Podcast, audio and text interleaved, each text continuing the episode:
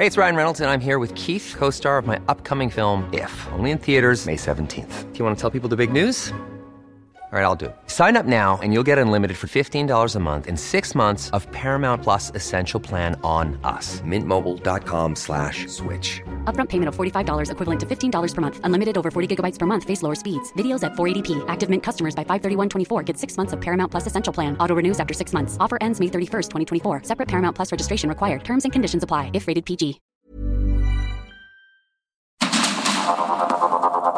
Heraldo Media Group presenta Sergio Sarmiento y Lupita Juárez. Información veraz y oportuna con un toque personal y humano. Por el Heraldo Radio, donde la H suena y ahora también se escucha.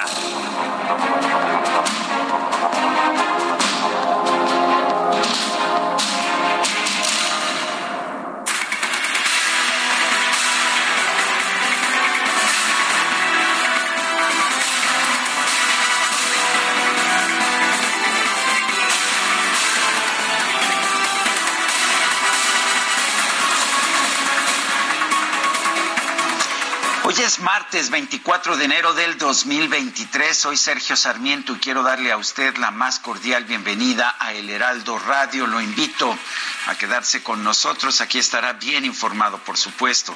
También podrá pasar un rato agradable, ya que siempre hacemos un esfuerzo por darle a usted el lado amable de la noticia. Guadalupe Juárez muy buenos días, ¿qué nos tienes esta mañana? Hola, ¿qué tal? Qué gusto saludarte, Sergio Sarmiento. Buenos días para ti, amigos. ¿Cómo les va? Qué gusto saludarlos. Anímense, que ya es martes, martes, ni te cases ni te embarques. Pero al que parece que ya embarcaron fue a Genaro García Luna con estas declaraciones que hizo el día de ayer el grande, uno de los testigos, al inicio, al arranque de este juicio en contra de quien es considerado como uno de los hombres más fuertes de los gobiernos que hemos tenido en México en materia de seguridad. Bueno, pero pues uh, vamos, vamos a empezar con toda la información que se ha registrado ayer y en la noche de esta, en esta noche, en esta madrugada. Vamos a toda la información de este martes 24 de enero del 2023. En el Tribunal Federal del Distrito de Brooklyn, en Nueva York, el fiscal estadounidense Philip Pilmar y el abogado defensor César de Castro presentaron este lunes sus alegatos iniciales en el juicio del exsecretario de Seguridad Pública de México, Genaro García Luna. Y posteriormente se presentó la declaración del primer testigo del juicio.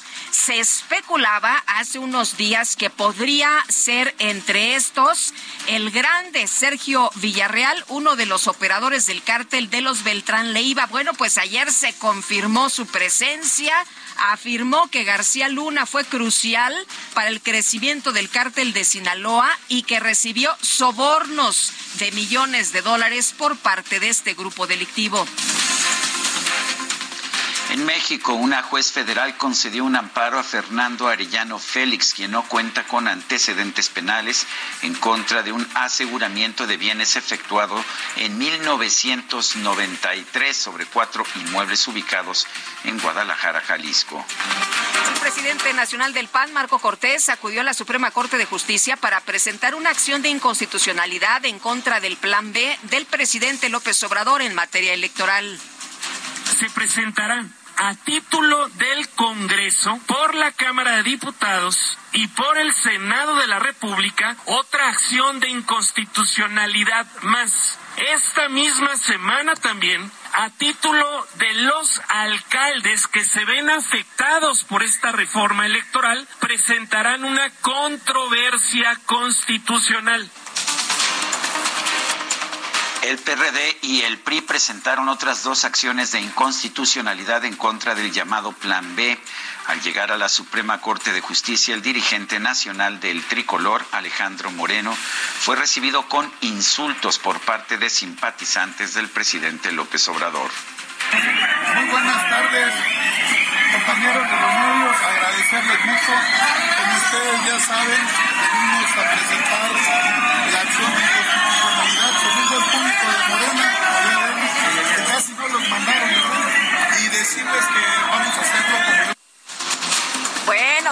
Alito Moreno dijo, no, pues nos los mandaron a estos. En fin, en otros temas, el rector de la Universidad Nacional Autónoma de México, Enrique Graue, informó que la máxima casa de estudios va a abrir un espacio para que la ministra de la Suprema Corte, Yasmín Esquivel, pueda defenderse en el caso del plagio que se atribuye en su tesis de licenciatura. Abrir este espacio que ella pueda presentar lo que ella convenga, interese, se el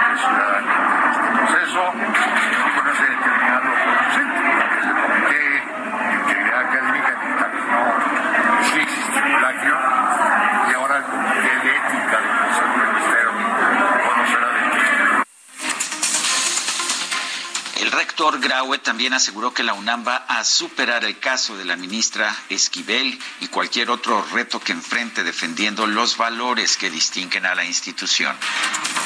Y los diputados de oposición denunciaron que la reforma presentada por el diputado de Morena, Alejandro Robles, a fin de crear un mecanismo para retirar el título universitario a quienes cometan plagios, pero únicamente en un plazo de cinco años, busca legalizar el dolo y la mala fe.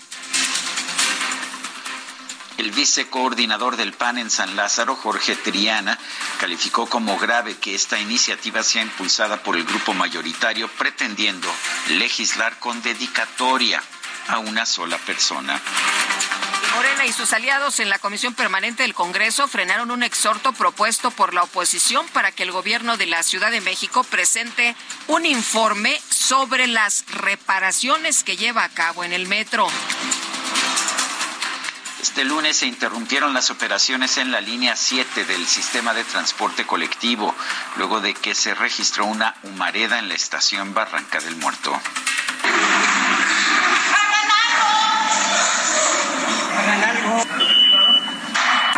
Y por eso generó la presencia de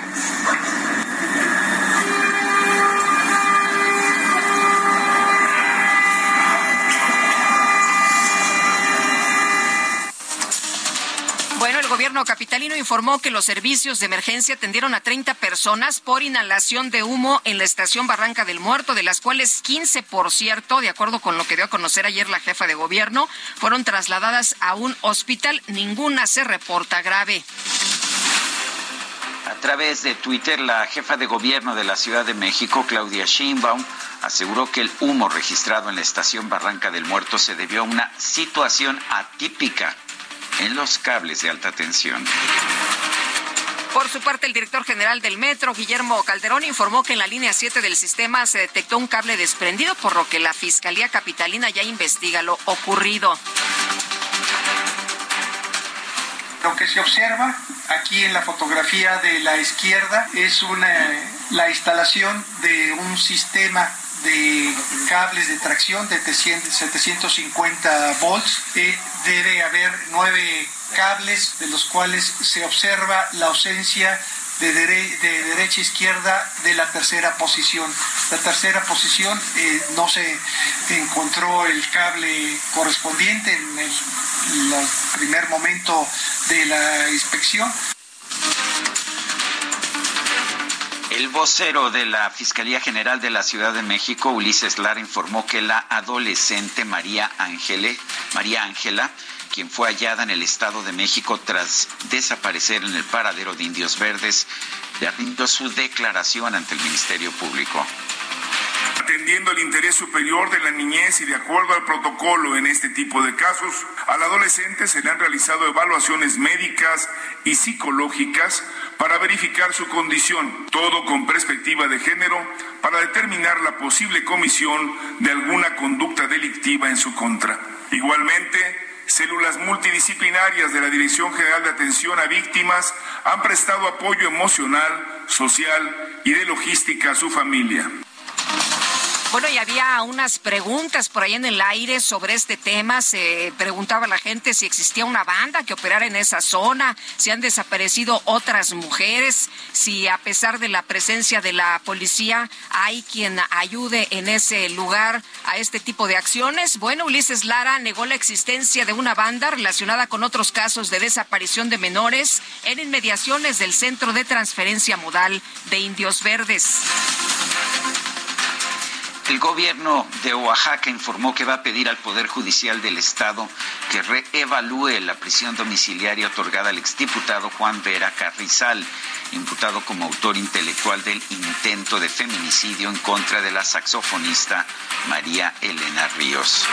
Y ante este caso, el gobernador de Oaxaca, Salomón Jara, reprochó la decisión del juez Teodulo Pacheco de modificar la medida cautelar dictada a Vera Carrizal.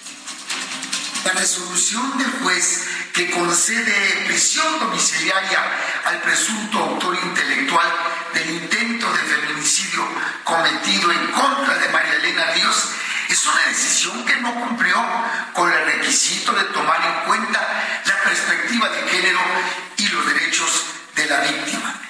En este sentido, el mensaje enviado por el Poder Judicial es muy peligroso y alienta la impunidad de un Estado que históricamente presenta altos índices de violencia feminicida. Las autoridades de Jalisco reportaron una agresión con arma de fuego en calles del municipio de Tlajomulco con un saldo de tres personas muertas y dos heridas. Y un grupo de taxistas realizó un bloqueo sobre el bulevar Cuculcán en Cancún, Quintana Roo, para exigir que las autoridades no permitan la operación de plataformas como Uber en el estado. No quitan el dedo del renglón. Fueron afectadas miles de personas, muchas perdieron sus vuelos. La Embajada de Estados Unidos en México emitió una alerta a sus ciudadanos por la violencia que están ejerciendo estos grupos de taxistas en Quintana Roo en contra de turistas y operadores de plataformas de transporte. El gobierno de los Estados Unidos expresó graves preocupaciones por la política de México para eliminar gradualmente el uso y la importación de maíz transgénico, por lo que podría recurrir a un mecanismo formal de solución de controversias, esto bajo el TEMEC. La titular de la Secretaría de Economía, Raquel Buenrostro, se reunió este lunes con representantes de empresas canadienses del sector energético para dar seguimiento a los acuerdos alcanzados durante la pasada cumbre de líderes de América del Norte. El presidente López Obrador se reunió en Palacio Nacional con la titular de la Secretaría de Energía, Rocío Nale, el director de Pemex, Octavio Romero, y los directores de las refinerías del país. Esto a fin de evaluar los avances del plan para alcanzar lo que él pues ha señalado desde un primer momento, la autosuficiencia energética. ¿Y se acuerda usted de la refinería de Dos Bocas, la que fue inaugurada el año pasado? Creo que fue en marzo, ¿verdad? Del año pasado. Bueno, pues la secretaria, la secretaria de Energía, Rocío Nale, anunció que la primera carga de esta refinería se va a realizar el próximo primero de julio para comenzar formalmente con la refinación en esas instalaciones. Bueno, dicen que solo lleva un pequeño retraso, ¿verdad? Este, Como de un bueno, año. Lo, lo, importante es que ya está inaugurado. ¿eh? Sí, eso es lo relevante. El INEGI informó que la primera quincena de enero 2023 el índice nacional de precios al consumidor tuvo pues un aumento de 0.46%. La inflación general anual se ubicó en 7.94%. Me decía Roberto Aguilar que platicamos, ya sabes que echamos un poquito de, de plática antes de entrar Así aquí a la cabina. Me decía, fíjate, Chiapas y Guerrero, entre otros, donde la inflación fue más alta que el promedio nacional. ¿Cómo la ves? Estos eh, estados de la República que son los más pobres, entre los que pues la inflación eh, ha afectado más, el donde pues resulta que la vida es más cara, mi querido Sergio. Bueno, pero también hay que ver que son estados en los que se impide la inversión en redes de distribución comercial, eh, se dificulta y bueno, pues entonces es simplemente de esperarse.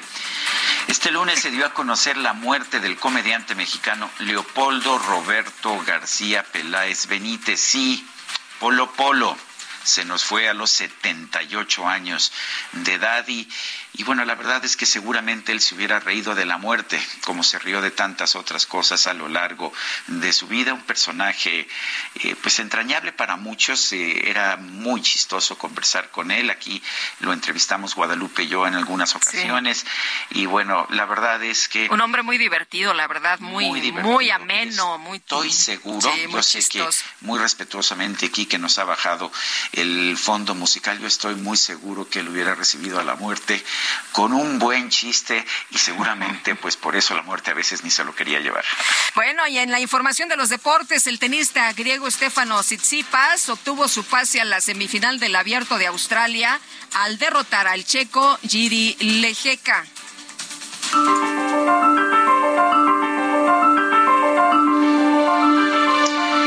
Vamos a la frase de este día. No dejes que se deriven inferencias cuando pueden presentarse pruebas. Richard Wright, el escritor negro estadounidense.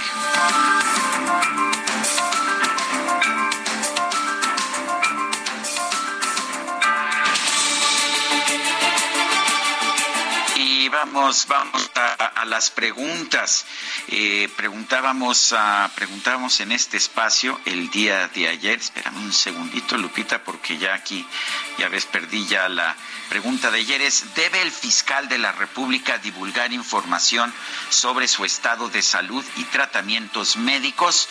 Nos dijo que sí el 86.5%, que no 10.4%, no sé 3.1%. Recibimos 7.207 participaciones. La que sigue, por favor.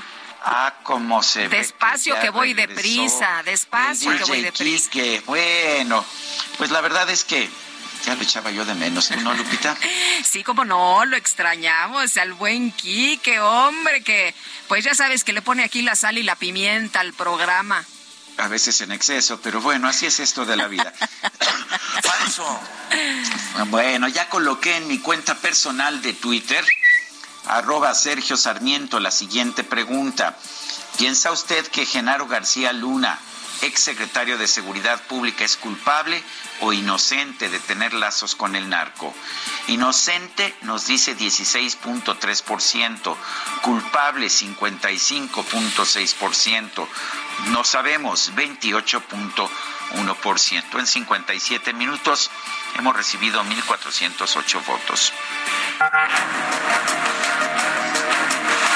Las destacadas de El Heraldo de México.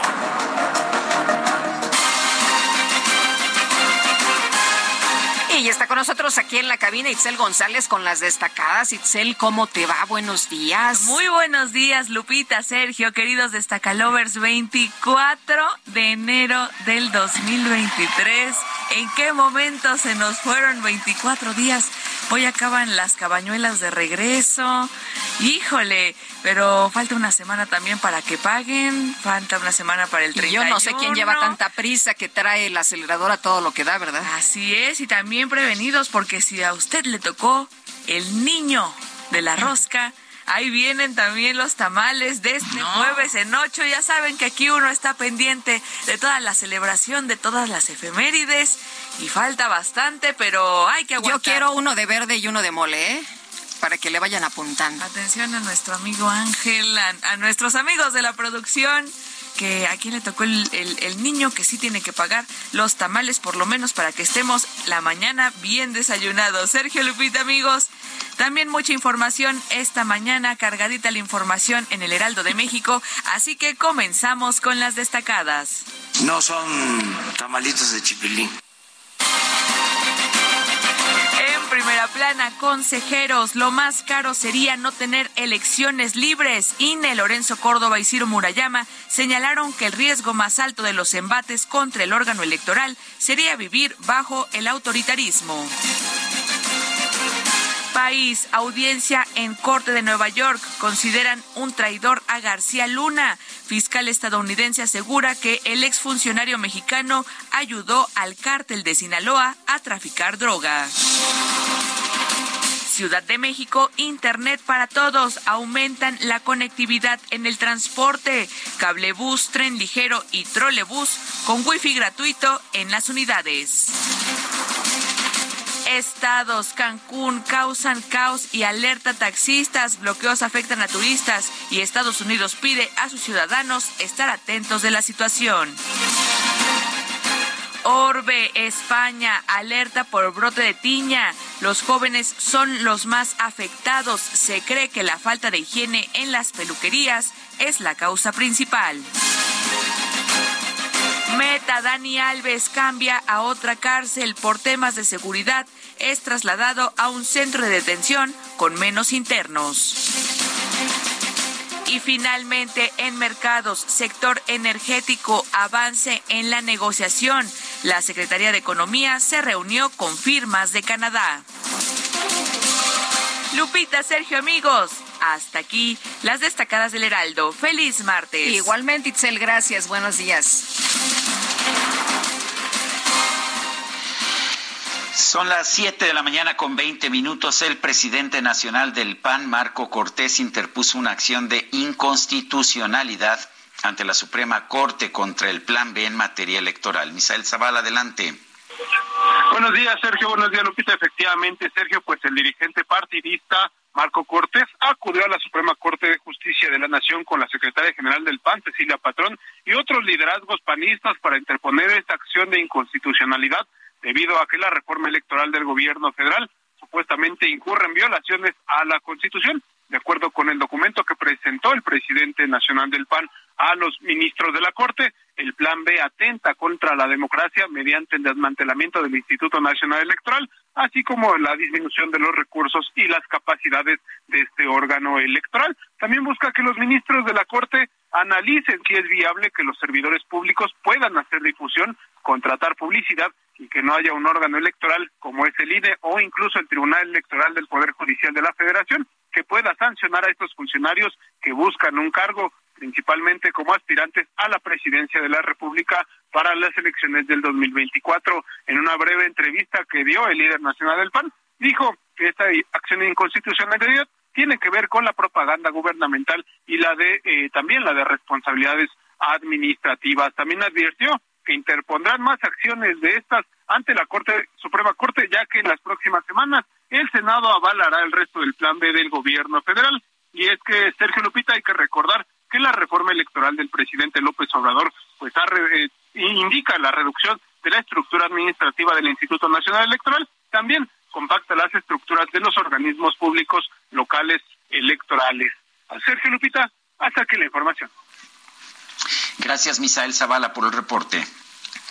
Muy buenos días. Buenos días. Y el presidente nacional del PRI, Alejandro Moreno, también acudió a la Suprema Corte de Justicia de la Nación, donde presentó una controversia constitucional en contra del Plan B de reforma electoral, porque dijo atenta contra la democracia del país. En medio de abucheos por parte simpatizantes de Morena, el dirigente del PRI dijo que presentaron esta acción de inconstitucionalidad como partido. Lo hemos hecho los integrantes de la coalición, tanto del PRD, el PAN y el PRI. En los próximos días lo presentaremos en la Cámara de Diputados y posteriormente con los gobiernos municipales. Es un paso importante que estamos dando ante la violación flagrante de una ley de comunicación social que violenta el federalismo, que atenta contra la equidad y deja claro que tenemos un gobierno autoritario que quiere ganar las elecciones a como de lugar. Son las 7 de la mañana con 22 minutos.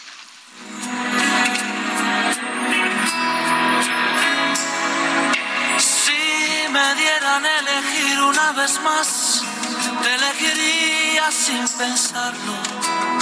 Es que no hay nada que pensar, que no existe ni motivo ni razón para dudarlo ni un segundo, porque tú has sido lo mejor que tocó este corazón y que entre el cielo y tuyo me quedo contigo.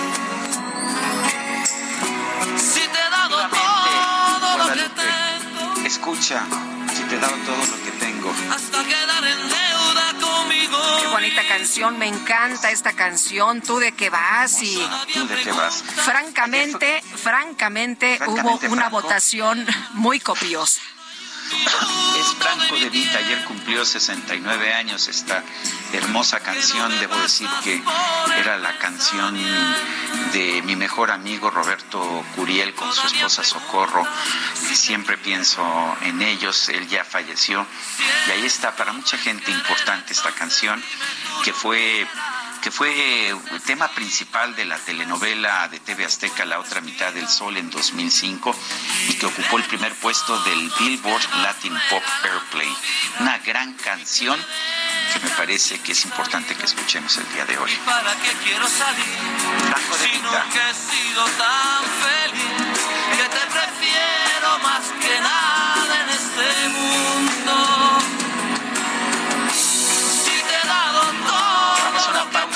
hasta quedar en deuda conmigo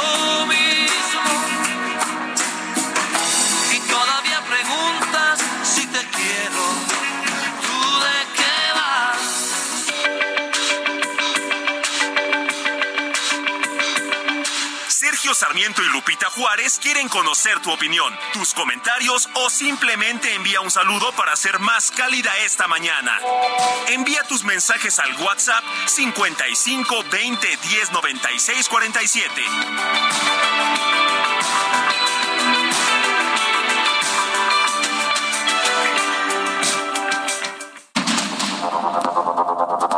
Continuamos con Sergio Sarmiento y Lupita Juárez por el Heraldo Radio.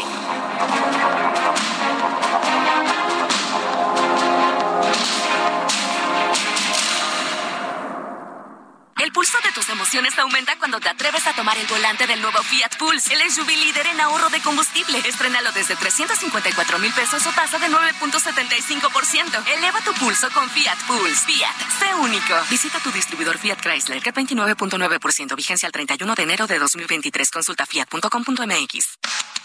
El mundo de la moda en mueble está en movimiento en Expo Mueble Internacional, la feria líder de muebles y decoración en América Latina. Encuentra lo último en tendencias, diseño y calidad en muebles para el hogar, oficina, jardín, infantil, decoración, entre otros. La cita es del 15 al 18 de febrero en Expo Guadalajara. Regístrate en www.expomuebleinternacional.com.mx.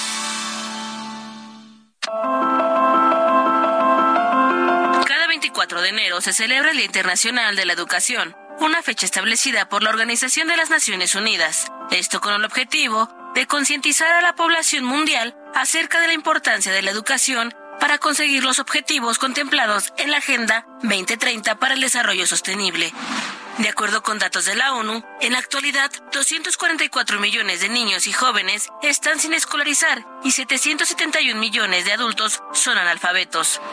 El Objetivo de Desarrollo Sostenible número 4 establece una educación inclusiva, equitativa y de calidad. Con ello se pretende garantizar que la población infantil tenga acceso a la educación primaria y secundaria gratuita para el año 2030. Asimismo, se incentiva la igualdad de acceso a la formación profesional, la eliminación de desigualdades de género y de riqueza, logrando el acceso universal a una educación superior de calidad. Anualmente se selecciona un tema central para la celebración de este Día Internacional. Para este año, el lema es Invertir en las personas, priorizar la educación.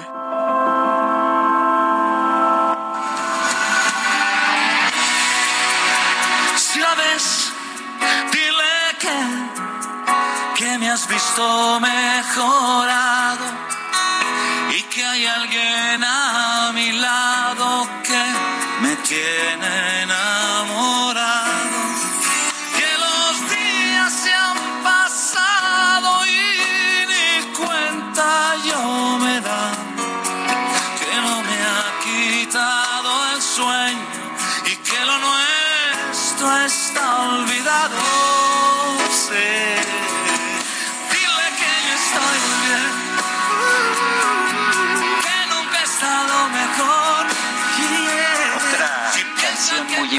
importante de la trayectoria de Franco De Vita, del mismo disco que la canción anterior, Stop, se llama el disco. Esto es Si la ves, aquí Franco De Vita canta acompañado por el dúo Sin Bandera. Me parece que es ah, realmente otra gran, otra gran canción.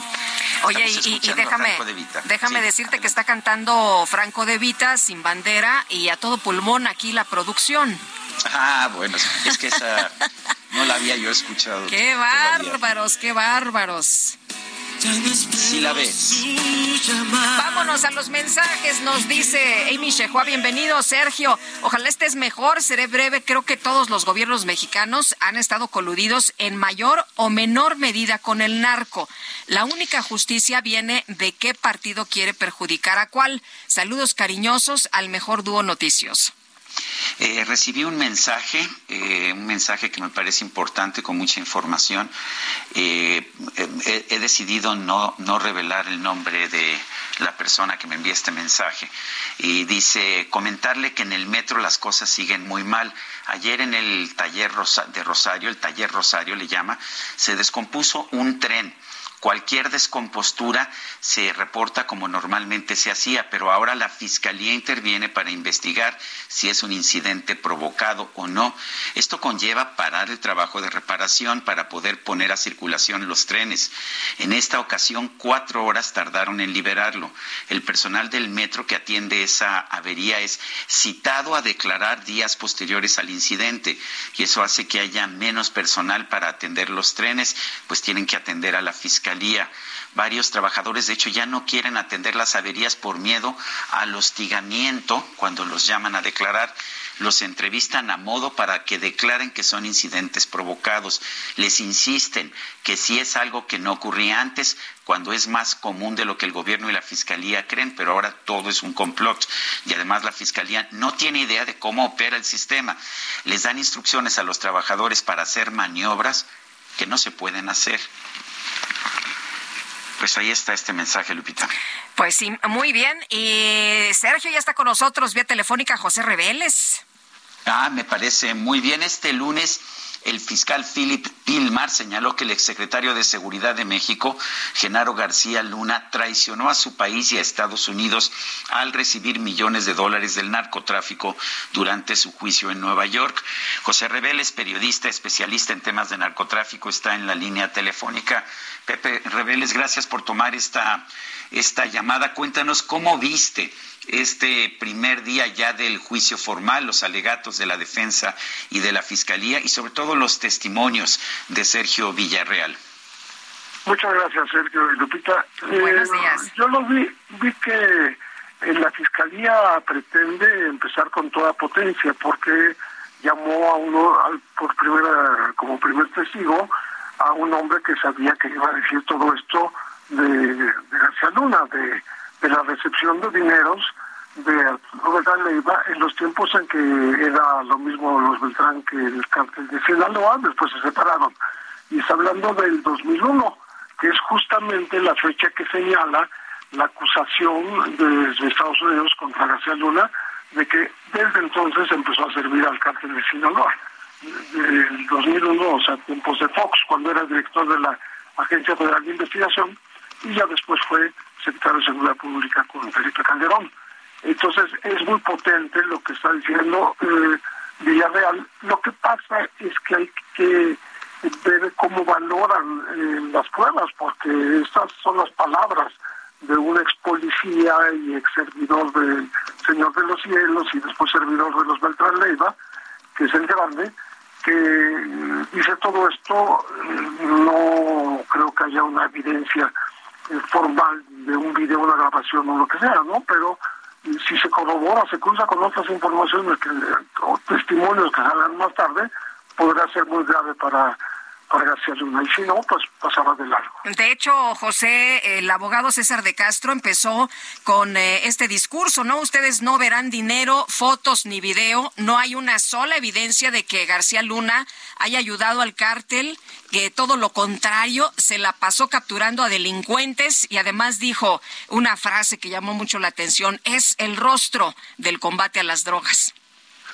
Sí, lo que ocurre es que eh, eh, es, una postura de la defensa que, es la que debe tomar, ¿no? Diciendo que son puras mentiras y, que son declaraciones con el fin de obtener beneficios por parte de los testigos protegidos. Pero aquí eh, no, no se destaca mucho lo que dijo el, fiscal, que, que García Luna hacía un trabajo sucio recibía sobornos del cártel de Sinaloa y que era parte de la nómina del cártel de Sinaloa y convirtió a la policía en una fuerza armada mercenaria que actuó a favor del cártel. O sea, lo, lo, acusa de poner eh, al servicio de, de Sinaloa a sus policías. Y también en otra parte de los testimonios del grande se habla de que les prestaban uniformes, se uniformaban de APIS y andaban armados. Eh, que, participaban, de hecho, en operativos conjuntos, ¿no? Él revela que hasta tenía una credencial. Así es, eh, entonces no él, sino muchos de los de la gente cercana a, a, los Beltrán Leiva. Entonces, y los policías de García Luna también actuaban con ellos, o sea que es una acusación muy grave. Vamos a ver cómo, cómo se da más tarde, cómo se corrobora, eh, porque es mucho dinero también, un millón, millón y medio cada mes, ¿no? Más eh, un cargamento de cocaína que se quedó la mitad, la y la mitad, este, los, los Beltrán Leiva y eran 12 millones de dólares, estamos hablando de mucho dinero. Lo curioso del caso es que, si no mal recuerdo, Beltrán Leiva, Arturo Beltrán Leiva, fue abatido en 2009 cuando García Luna era secretario de Seguridad Pública y el propio Sergio Villarreal fue detenido en 2010 cuando el secretario de Seguridad Pública era Genaro García Luna. ¿No supo defender a sus aliados, a sus cómplices? Sí, aquí el, tema fue que la, el abatimiento de Beltrán Leiva se dio por parte de la Marina no a la policía. Pero eh, bueno, eso es un tema. Y el otro de la detención, pues realmente sí, sí, sí la, la debía el grande y, la, y, sigue queriendo cobrar pues una revancha, me imagino yo. Entonces, sí, hay, hay todo ese, todos estos detalles, los que tú mencionas y otros, que hacen ver a la acusación eh, con un sustento endeble desde el punto de vista judicial yo no sé cómo cómo van a, se van a comportar los jurados, porque si le creen al grande, pues la, tendrán que haber creído en otro tiempo al rey Zambada, que dijo que le entregó 8 millones de dólares en otra época, porque estamos hablando del 2006, 2007, y aquí estamos hablando del 2001 al 2004. Eh, José, ¿cómo, ¿cómo ves esta eh, descripción que hacen de García Luna que llega pues a este juicio y, todo el mundo pensaría que llega pues abatido o preocupado y, y, lo que describen es que llega tranquilo, mandando muchos saludos, incluso hasta besos? Sí, y además, este, bueno, está más delgado, más canoso, pero eh, pues él incluso pidió ir de traje para no verse eh, físicamente eh, ya mal con el traje de, prisionero, ¿no? Y porque se le quiere involucrar también a su familia, este, que está asistiendo al juicio, como parte de, de este enriquecimiento que se le atribuye eh, y lavado de dinero que también está en el juicio. el eh, la defensa incluso dice que los millones que tiene eh, García no entiendo que tiene dinero, los hizo después de ser eh, funcionario público. Sí, ya con sus empresas, sus negocios de seguridad, de intervenciones eh, telefónicas, etcétera, en los Estados Unidos. El fiscal ha señalado que se van a presentar alrededor de 70 testimonios. El que haya muchos testimonios de testigos protegidos o beneficiados, eh, ¿puede definir el juicio o se necesita algún otro tipo de prueba? Yo creo que eh, debiera haber pruebas más evidentes, pues se habla de audios, de videos, vamos a ver qué es lo que presentan, pero eh, sí, eh, en efecto, 70 testigos es mucho eh, en un proceso de ocho semanas, eh, que, es lo que se calcula, y se ve, se nota que hay una, no una obsesión, pero sí una pretensión de, llevarlo hasta un rincón y sentenciarlo fuerte, porque se habla de 10 años y se declara culpable, no se va a declarar culpable, según yo. Todo puede Bueno, ya, ya se declaró inocente, ya se declaró inocente. Sí, sí, y, esto, y esto significa que, sí, esto significa que si al final es hallado culpable, su pena sería mayor que si se hubiera declarado este culpable. Sí, le pasaría lo mismo que al Chapo. El Chapo tampoco se declaró culpable y lo condenaron a cadena perpetua. Entonces, ese sería el destino de Gasalona, ¿no? Él, tendrá que valorar esto, pues en función de sí mismo y de sus familiares. José, se ha mencionado que el juicio podría durar ocho semanas, aunque ayer se hablaba de menos. ¿Crees que sea mucho más rápido que lo que vimos con el Chapo Guzmán? No, yo creo que es más o menos ese el tiempo que, calculan porque son demasiados testigos. Tendrá que interrumpirse el juicio y dejar de, fuera a varios de estos que ya que ya fueron convocados como testigos. Entonces, creo que creo que van para las ocho semanas por lo menos. Pues yo quiero agradecerte, José Reveles, periodista especialista en temas de narcotráfico, el haber conversado con nosotros. Con muchísimo gusto. Buenos días y hasta pronto. Y bueno, el eh, presidente López Obrador señaló que en la mañanera se informará todos los días sobre algo que le interesa muchísimo, ¿Qué es esto? Pues el juicio que se lleva en Estados Unidos contra Genaro García Luna, el exsecretario de Seguridad de Felipe Calderón, que calificó de vergonzoso por tratarse de una autoridad de alto nivel. Dijo, no queremos que pase de noche el juicio, que la gente no se entere. El presidente señaló que hasta el momento no se han presentado pruebas fehacientes, solo el testimonio del grande de Sergio Villarreal Barragán.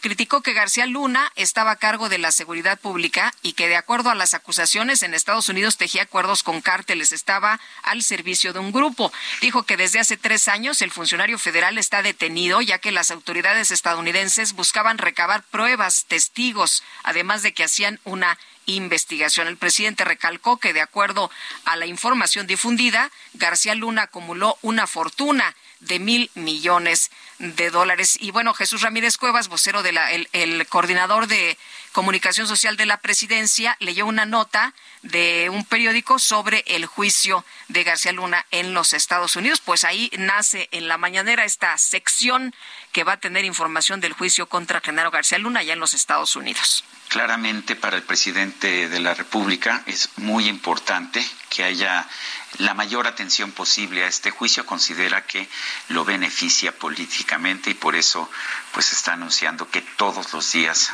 va a tener esta sección. Oye, ¿qué pasó con la sección ¿Quiénes quieren las mentiras? Ya es diaria, ¿verdad? Porque lo anunció el presidente. este, no, mi querido Sergio. No, todavía no. No, ah, todavía no. Todavía me había perdido de algo. No, no, no, no te has perdido de nada, no. Este, ya ves que luego el presidente dice cosas y no las, no las aterriza, no las concreta. Bueno, pues es el caso, pero como ya bien lo subrayas, en este tema de Genaro García Luna, sí es una, pues algo que le interesa mucho, le interesa muchísimo al presidente y evidentemente que no lo va a soltar. Un grupo de taxistas realizó ayer un bloqueo sobre el Boulevard Cuculcán en Cancún, Quintana Roo, para exigir que las autoridades no permitan la operación de plataformas como Uber en el estado. Fernanda Duque nos tiene el reporte. Adelante, Fernanda. La secretaria de Gobierno, Cristina Torres, afirmó en conferencia de prensa que no permitirán que la paz de un destino como Cancún colapse ante el conflicto entre choferes de Uber y taxistas, ya que estos últimos mantuvieron cerrados los accesos de entrada y salida de la zona hotelera durante casi dos horas.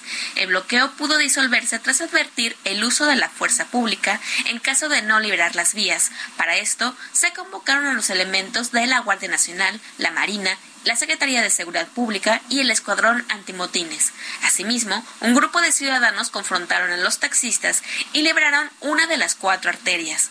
Ante estos hechos, el gobierno municipal y el Instituto de Movilidad afirmaron que van a presentar las denuncias correspondientes por el bloqueo, que podría derivar en el retiro de las concesiones de los choferes involucrados. Cristina Torres indicó que no se permitirá que se infrinja la ley por ninguna de las dos partes. Las autoridades recordaron que pese a que Uber no puede ser considerado transporte público tras el fallo de un juez federal, el servicio tiene que regularse y encontrar un marco normativo adecuado.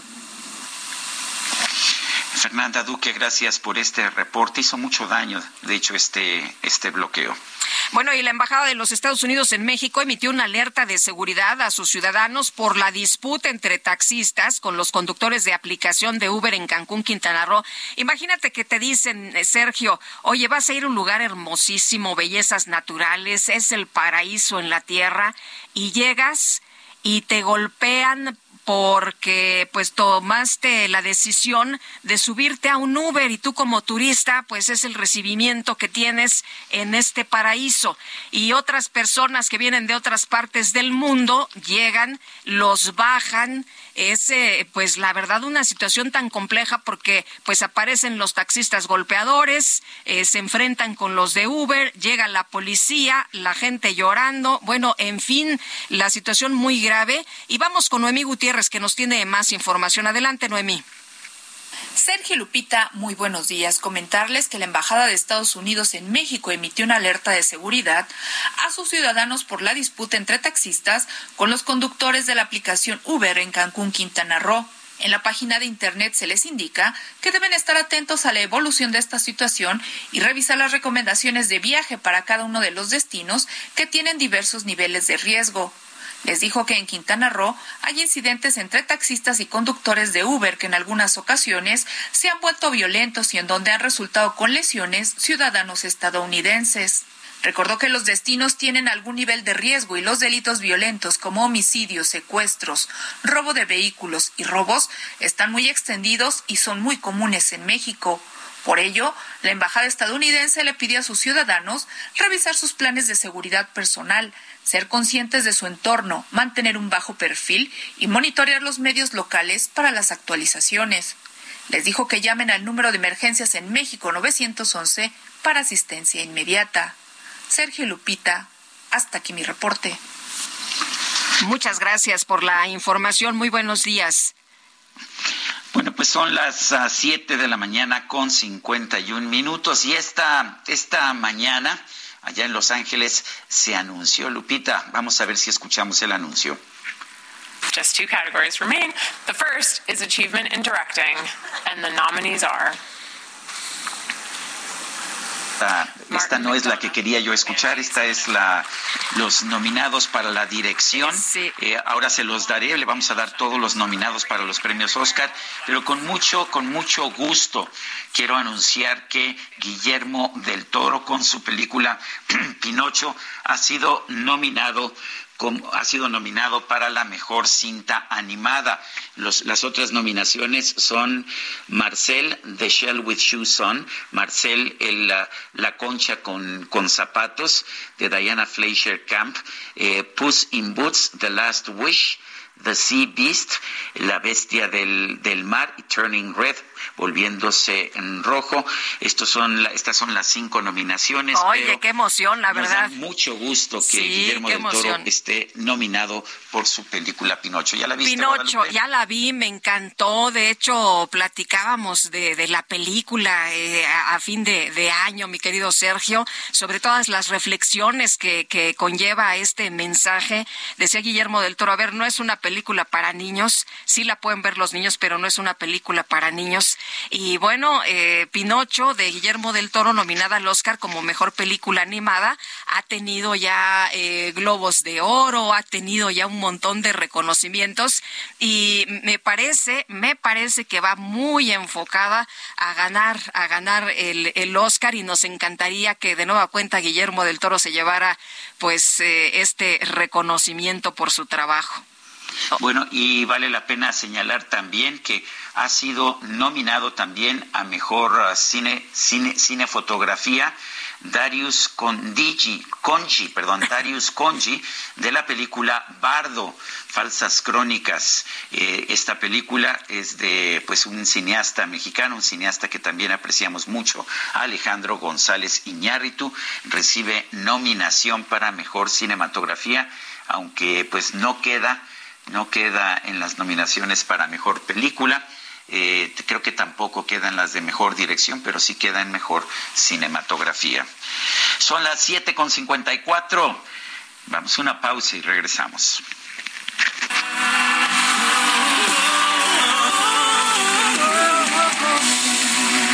Si la ves, dile que ya no espero su llamada que ya no me despierto. En la madrugada. Y que ya no la recuerdo y que ya no me hace falta. Dile que ya estoy curado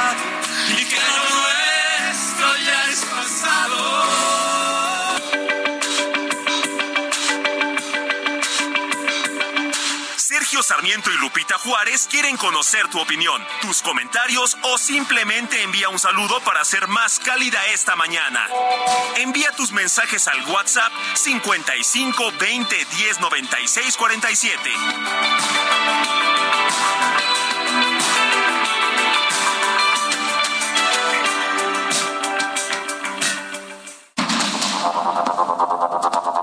Continuamos con Sergio Sarmiento y Lupita Juárez por el Heraldo Radio.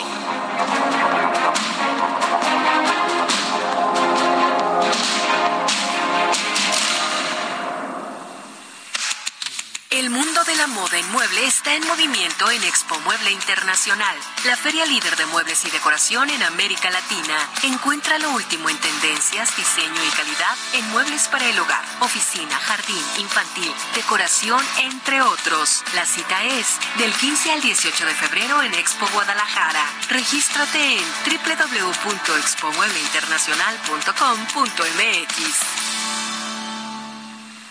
¿Ya sabes qué harás con tu aguinaldo? Gastarlo todo no es una buena opción. Mejor ponlo a trabajar para que te genere buenos rendimientos. En Finsus, te ayudamos a multiplicarlo con una tasa de hasta 13.13% anual. Descarga la app y comienza a invertir desde 100 pesos de forma fácil y segura.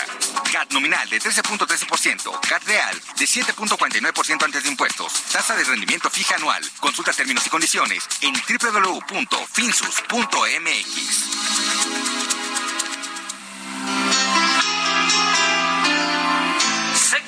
piensas marcharte, ya lo sé. Y no te detendré.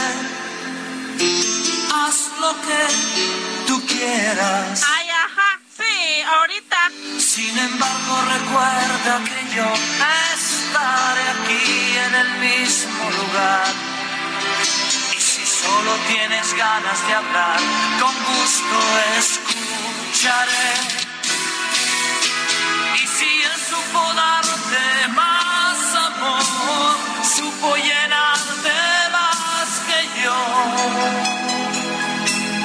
Claro que sé perder. ¿Sí sabes perder, Guadalupe? Yo no. Sí, como no, soy una buena perdedora. Bueno, pues también nos dice Franco de Vita que es un buen perdedor.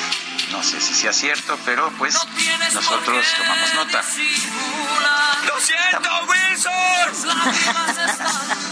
Aquí este, ¿cómo se ve que ya Bueno, regresó bueno. el DJ Kike? eh? Híjole. Ese DJ Kike, qué bueno que ya está por acá, porque sabes, siempre, nos res- siempre nos rescata ella cuando está uno ahí en la chilladera, siempre el Quique rompe esto y nos vuelve a Nos la, al ánimo, a la, a, a la realidad, pero en buena onda. Fíjate, Oye, ya no metí, ya no metí una, una este comentario que teníamos en el bloque anterior, pero déjame meter. Adelante. Dice, yo pienso que el DJ Kike, como escuchó lo del aumento de vacaciones, dijo, de aquí soy. Es Pablo quien nos dice eso.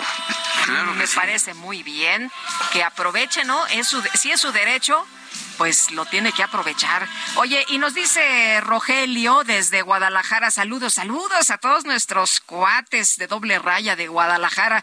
Dice, la compra de todos esos equipos para disuadir las manifestaciones es por la última opción, la que el gobierno prevé que efectivamente podremos hacer manifestaciones multitudinarias por tan mal gobierno que tenemos y querer preservarse en el poder. Muchos saludos. Son las 8 de la mañana con 3 minutos. Vámonos al clima. Y nos vamos al clima, ¿no, Quique? Sí, nos vamos al clima. Bueno, que pues todavía de vacaciones, pero no, hombre, está bailando allá con la Carlita esta de, de Franco, de Vita. No, no, no no, sé perder, muchachos. yo- Esperen, esperen. Vámonos con Patricia López, mejor meteoróloga del Servicio Meteorológico Nacional de la Conagua. Patricia, ¿cómo te va? Qué gusto saludarte. Buenos días. Hola, ¿qué tal? Buenos días, Sergio Lupita, muy bien. Espero que ustedes también se encuentren bien. Y bueno, les comento rápidamente el pronóstico del tiempo. Este día tenemos al frente número 27 que se desplazará sobre el norte y noreste del país y gradualmente hacia el oriente. Eh, se espera que durante esta mañana interactúe con la cuarta tormenta invernal, está localizada al norte de Coahuila, eh, misma que dejará de afectar al país durante esta tarde. Pero estos sistemas asociados a la corriente en chorro polar y subtropical generarán lluvias con intervalos de chubascos en Coahuila, Nuevo León y Tamaulipas. Así, eh, por la noche también se esperan en Veracruz estas lluvias y también en Puebla. Además, en las primeras horas de este día eh, se prevalecerán las condiciones para la caída de agua, nieve o nieve, lluvia engelante y ambiente gélido en el estado de Chihuahua, Durango y Coahuila. Asimismo, se esperan rachas de viento muy fuertes eh, con posibles tolvaneras en el norte y noreste de la República Mexicana y se espera que la masa de aire frío que impulsa este frente eh, genere un evento de norte durante la tarde-noche eh, de muy fuerte a, con rachas de 70 a 90 kilómetros por hora, esto en el litoral del Golfo de México y gradualmente hacia el Istmo Golfo de Tehuantepec. Sergio Lupita, aquí en la Ciudad de México eh, nos están pronosticando lluvias la temperatura máxima estará oscilando entre 24 y 26 grados Celsius. Este es el reporte desde el Servicio Meteorológico Nacional. Regreso con ustedes. Muchas gracias. Muy buenos días, Patricia. Igualmente, hasta luego. Bueno, pues se lanzaron contra ellos por ser científicos, por ser neoliberales, por creer en la ciencia pero el proceso contra cinco de los 31 científicos del Consejo Nacional de Ciencia y Tecnología, el CONACIT, acusados, pues no acusados de algo leve, sino de delincuencia organizada, lavado de dinero y corrupción, quedó cerrado. Gabriela Dutrenit es profesora de la UAM Xochimilco. Eh, Gabriela Dutrenit, gracias por hablar con nosotros. Cuéntenos eh, cómo se llegó a esta conclusión del caso. Hola, bueno, buenos días. Muchísimas gracias por permitirnos contarles un poco la alegría que tenemos en este momento. Eh, nosotros el, el 13 de, de, ahora de enero tuvimos una comparecencia con el juez Gregorio Salazar, que fue el mismo que en el 2021 ya había sentenciado de que no había ningún delito penal, pero bueno, la Fiscalía continuó con ese proceso de, investigación. Eh, nosotros, los 31, fuimos buscando por distintas formas, de amparos de, de distintos tipos, íbamos buscando a ver por dónde salir de este, de este asunto y este, finalmente eh, tres colegas en, en, el año pasado, en septiembre, obtuvieron el sobreseimiento por el juez eh, Salazar. El sobreseimiento significa que es una resolución que suspende el caso. El juez ya había dicho que no había caso penal, pero no había cerrado la carpeta. Entonces, el sobreseimiento significa que se cierra la carpeta y porque no hay una justificación, ya no hay motivo para continuar con una carpeta abierta y entonces a partir de eso se instruye a la fiscalía para que no continúe la investigación. O sea, la fiscalía ya no nos puede seguir investigando por estos cuatro hechos que como tú lo mencionaste, uno de ellos es delincuencia organizada y uso de recursos ilícitos, de fuentes ilícitas, cuando en realidad eran recursos que venían de CONACYT. Entonces, bueno, estamos contentos porque, bueno, se cierra una etapa y esperamos que nuestros colegas puedan, los que faltan, porque faltan 23 de nuestros colegas que que obtengan esa resolución por parte del juez. Profesora, hasta este momento, ¿cuántos eh, eh, científicos han librado ya definitivamente los cargos? ¿Son cinco o son nueve?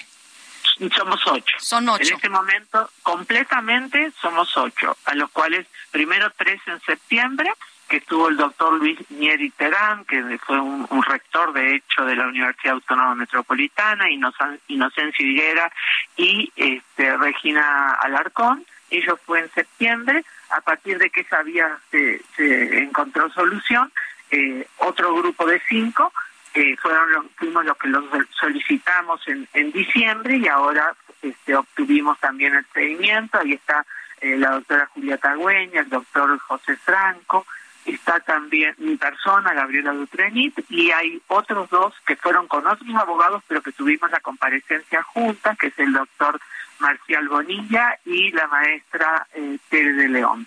Entonces, en este momento somos ocho de los 31. Faltan otros 23 que todavía no han solicitado por esa vía la solución del caso. ¿eh? Nosotros esperamos de que ellos puedan también tener lo mismo, porque el derecho es único y una vez que se toma una decisión para uno sobre la misma carpeta, pues los siguientes tienen también, eh, por derecho, tienen que obtener la misma respuesta. Profesora Dutrenit, hubo mucha divulgación de estas acusaciones por parte del CONACIT, por parte del gobierno de la República. No vi la misma información, no en los mismos niveles ahora que han sido exonerados. ¿Qué piensa? Es increíble, ¿no? Esto comenzó por una denuncia de CONACIT, porque ahí está la carpeta de investigación que la apoderada general de CONACIT fue la que hizo la denuncia ante la fiscalía y la fiscalía lo judicializó de esa forma inaudita. El mismo juez nuestro, el, Gregorio Salazar, en nuestro caso es el juez que está llevando el caso de Ovidio es que es, es, una cosa macabra, ¿no? O sea, es insólito que hayan, que hayan hecho semejante cosa y más aún cuando la Suprema Corte de Justicia de la Nación ya en, agosto del 2021 había dicho que los recursos que había usado el foro consultivo eran legales y habían sido otorgados por CONACYT de acuerdo a la legislación existente en ese momento. Entonces, todo esto tiene su origen en CONACYT en un ataque a nosotros y bueno, a través de nosotros a una parte de la comunidad científica, ¿no? Y eso es lo que llegó. Y claro, ahora que se les salió la jugada, este, claro, no dicen nada porque no han dicho nada. Con así no ha dicho nada hasta el momento, ¿no? Sí. Eh, profesora, ¿qué piensa cuando reflexiona que pudieron ir a la cárcel eh, científicos, investigadores, eh, profesores por cargos pues muy graves como delincuencia organizada y lavado de dinero? Es increíble, ¿no? Digo, esto ha tenido una afectación horrible, una afectación este, a nuestro prestigio, una afectación a las familias, porque bueno, las familias nuestras vivieron esa zozobra junto con nosotros de si nos iban a llevar presos junto con criminales de alto nivel este, en México. Es una cosa tan... ha tenido también un costo financiero porque hemos tenido que pagar abogados para poder, para que llevaran adelante nuestro proceso, porque eso no lo podíamos hacer nosotros solos.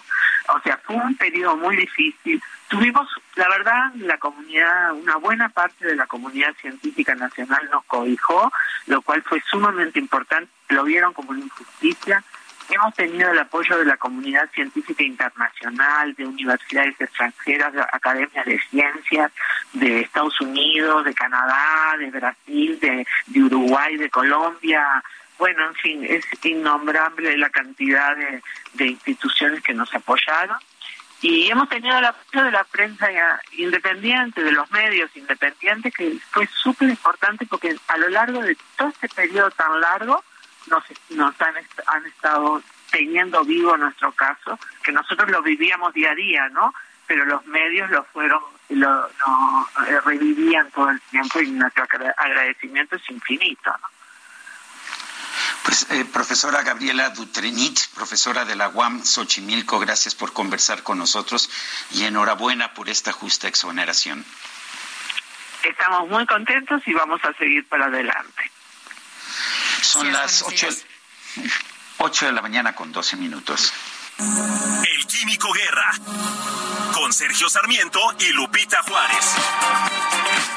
Bueno, que el Químico Guerra ya compuso su primera canción, ¿cómo la ves? ¿En serio? Sí, sí, sí, pero tuvo ayuda, ¿eh? Tuvo ayuda, no creas que solito. Cuéntanos, Químico Guerra, ¿cómo te va? Buenos días. Buenos días, Sergio Lupita. Bueno, pues los avances que están sucediendo en forma vertiginosa están verdaderamente cambiando nuestras vidas. A veces no nos damos cuenta por estar inmersos, ¿no? En el día con día. Pues fíjense que ya hay una aplicación para entrar a un eh, buscador con inteligencia artificial. O sea, no solamente lo que es Google o Yahoo, ¿no? Uno pone eh, pues, Mesopotamia o pone Donald Trump, ¿no? Y ahí sale todo lo que hay eh, sobre estas palabras o estos temas, sino que le puede uno dar instrucciones hoy en día al buscador, eh, uno que ya está disponible, cualquiera que nos esté escuchando lo puede bajar inmediatamente, se llama you.com, así como tú en inglés, you.com, y es maravilloso porque uno le puede pedir cosas, aquí lo tengo enfrente de mí, dice, ask me anything, pregúntame lo que quieras. Bueno, mi mujer, que adoro una, un médico extraordinario, se llama Mariel, y entonces yo, yo todas las mañanas le mando una canción, pero no mía, ¿no? Y dije, bueno, pues voy a, le voy a pedir que me componga una canción con los nombres eh, Amor y Mariel. Y bueno, les, voy a leer tan solo rápidamente porque me la hizo con dos versos, un coro y una un puenteo, ¿no? Entre ambos. My love for Marielle, it's so pure and true. In my heart is, is here my love for you. Bueno, no, no es, no es la gran cosa, ¿no? Pero me lo compuso y además tiene eh, un, música. Eh, si, uno, si uno se lo pide, aquí se los voy a poner a ver si se puede oír bien pero este está verdaderamente venga, de ahí ahí ahí va este, estoy haciendo este eh, como que acrobacias con las cuestiones porque no soy muy buena en este asunto pero ahí va ahí va ahí va, ahí va. a ver estoy en eso no es que no encuentro cómo no, no, no te llegaron los, los mariachis, no te llegaron. y hice una prueba, como todo, ¿no? La prueba salió bien. Ajá. Y ahora estoy buscando cómo hacerle. Pero... Bueno, si no se puede, mañana nos, nos podrías mostrar un, un, cachito, pero lo que nos estás diciendo es impresionante, ¿no? Que prácticamente puedes pedir cualquier cosa y, ya la inteligencia artificial pues te lo sí, a una velocidad extraordinaria y te pues proporciona eh, de lo que tú eh, querías eh, construye ella solita por ejemplo aquí las palabras clave eran Mariel el nombre de mi mujer y love no amor. Bueno pues me compuso dos versos con un coro este la música pues así como música rockera muy repetitiva Ay, qué lástima que no se las puedo poner, pero está fantástico. Bueno, pues quería decir esto porque es impresionante cómo está avanzando esta cuestión de la informática. Si la sabemos usar bien, pues definitivamente sabemos con inteligencia artificial. Por ejemplo, ahorita busqué algunas de las cosas en medicina. En la Escuela de Medicina de Stanford acaban de construir un nuevo algoritmo con inteligencia artificial que puede determinar si un paciente puede desarrollar una enfermedad genética que le cause problemas cardíacos tempranos. Imagínense, o sea, ya no es el diagnóstico, oiga, si es que usted tiene esto, ¿no? Sino decir, a ver, usted puede llegar a tener esto y está aquí toda la información genética, por lo tanto usted pues tiene que hacer esto y esto y esto para que no le dé, ¿no? Eh, es impresionante esto cómo está y puede ayudar definitivamente a catapultear al ser humano en cuestión de educación, en cuestión, por ejemplo, de la producción de alimentos, en cuestión de la descarbonización de la eh, economía, etcétera, tiene eh, un campo infinito de aplicación y debemos estar contentos y además saberla usar bien para nuestro beneficio, Sergio Lupita. Pues interesante, como siempre, gracias, Químico, buenos días. Buenos días. Son las ocho con diecisiete. El presidente López Obrador adelantó que el gobierno federal pidió a la Fiscalía General de la República que revise el proceso judicial en contra del agresor de la saxofonista María Elena Ríos, a fin de evitar que abandone la cárcel y enfrente su proceso en prisión domiciliaria. Vamos a escuchar lo que dijo el presidente. Está atendiendo, pero no puedo tampoco este, ampliar más información para que no vaya a ser usada no este, en contra del, del proceso, que no lo vayan a usar como pretexto el debido proceso pues, pues que no se vaya a usar el debido proceso como pretexto. Vale la pena señalar que el caso se está ventilando en la justicia oaxaqueña, en el fuero común. Habría que, pues, que presentar cargos en el fuero federal para que pudiera haber una intervención de la Fiscalía General de la República pero pues el presidente lo que dice es, pues no me importa que no me salgan con el debido proceso, nosotros vamos a presionar. Bueno, y por otra parte, el gobierno del estado de Quintana Roo va a privilegiar el diálogo y escuchará todas las voces garantizando la paz y la tranquilidad y la secretaria de Gobierno del Estado eh, indicó que no se permitirá que se vulnere la tranquilidad ni que se colapsen las vías de comunicación. Esto lo dijo Cristina Torres Gómez, quien es la secretaria de Gobierno. Dijo que el Gobierno del Estado y el Grupo de Coordinación del Ayuntamiento respetamos la libre manifestación de las y los ciudadanos de Quintana Roo, siempre que éste no vulnere ni lastime los derechos de terceros. Esto lo dijo en conferencia de prensa acompañada de representantes de la Mesa de Seguridad del Ejército, la Marina, la Guardia Nacional, la Fiscalía del Estado, la Policía de Quintana Roo, entre otros, en las instalaciones del C5 y con la presencia de los integrantes de la Mesa de Seguridad, apuntó, escuchamos absolutamente a todos los grupos, pero bajo ninguna circunstancia vamos a permitir ni que se vulnere la paz y la tranquilidad, ni que se colapsen las vías de comunicación en un estado que es la ventana de México al mundo. La secretaria Torres puntualizó que las autoridades están buscando los canales y el marco normativo en un mercado que brinda oportunidades para todos con 30 millones de turistas que llegan cada año y dejó en claro que se mantendrá el diálogo para cuidar el destino del que viven millones de ciudadanos de bien. Vamos con otros temas. El metro informó sobre el desalojo de usuarios en la estación Barranca del Muerto de la línea 7, luego de que se registró la presencia de humo en el lugar, aparentemente por un cortocircuito. Cintia Stettin, adelante. ¿Qué tal? Muy buenos días, Sergio. Buenos días, Lupita. Pues el director general del metro, Guillermo Calderón, informó que el cortocircuito en días de la estación Barranca del Muerto de la línea 7 fue consecuencia de un daño inusual o atípico del cableado de alta tensión y es que dijo que faltaba uno de los nueve cables que van soldados a la barra guía que conduce la energía eléctrica, aun cuando los materiales han sido revisados y recibido y recibido pues tratamiento psíquico de acuerdo con los registros del metro. Este hecho dejó 30 personas afectadas, de las cuales 18 se intoxicaron por el humo y fueron enviadas al Hospital San Angelín.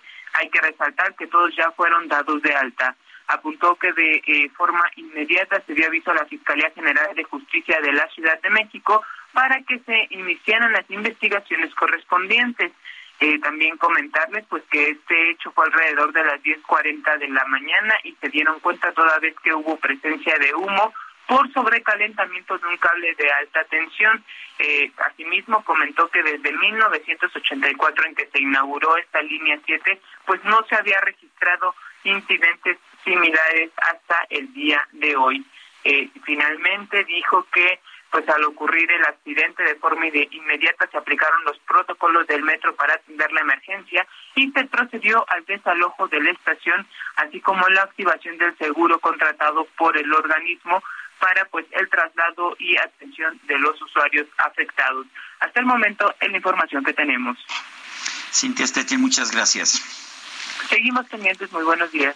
Y tenemos información con Israel Lorenzana, que anda por allá en el eje central. ¿Qué pasa, Israel? ¿Cómo estás? Buenos días. Lupita, muchísimas gracias, Lupita. Un gusto saludarte esta mañana. Sergio, amigos del auditorio, pues tenemos información del eje central Lázaro Cárdenas, esto procedente de la zona de Izazaga y con dirección hacia la zona del circuito interior. Algunos asentamientos a la incorporación a reforma, pero nada para pensar en alguna alternativa.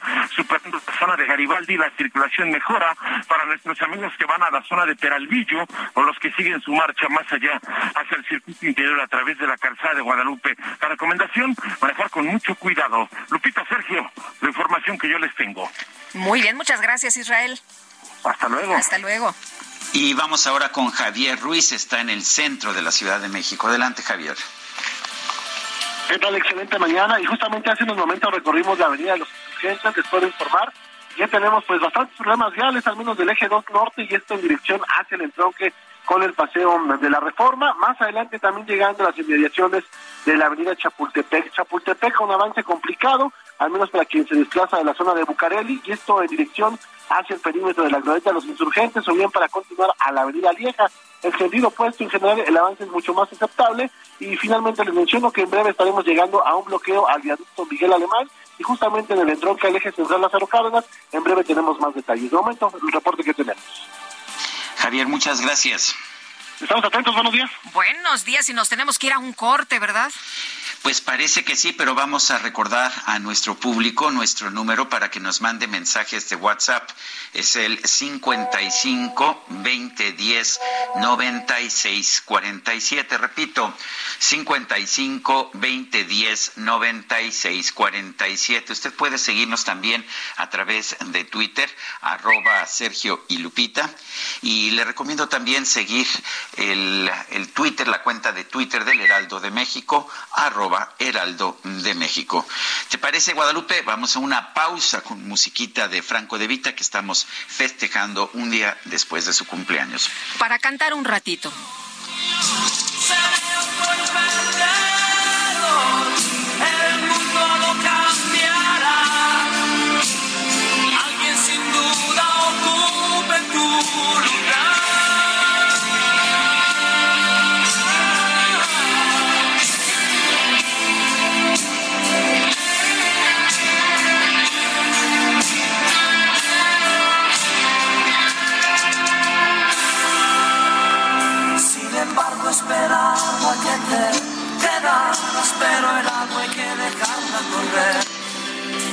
Mientras yo me tragaba palabras que no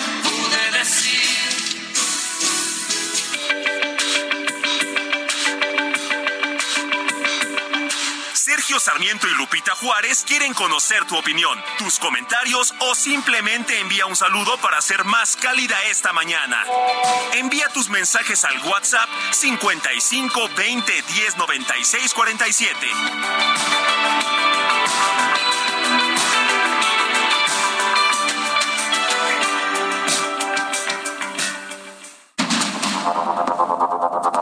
Continuamos con Sergio Sarmiento y Lupita Juárez por el Heraldo Radio.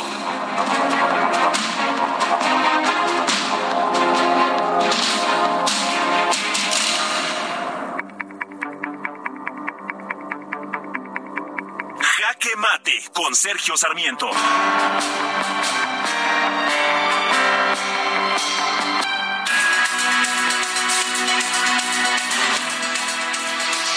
Ayer comenzó el proceso en contra del exsecretario de Seguridad Pública del Gobierno Federal, Genaro García Luna.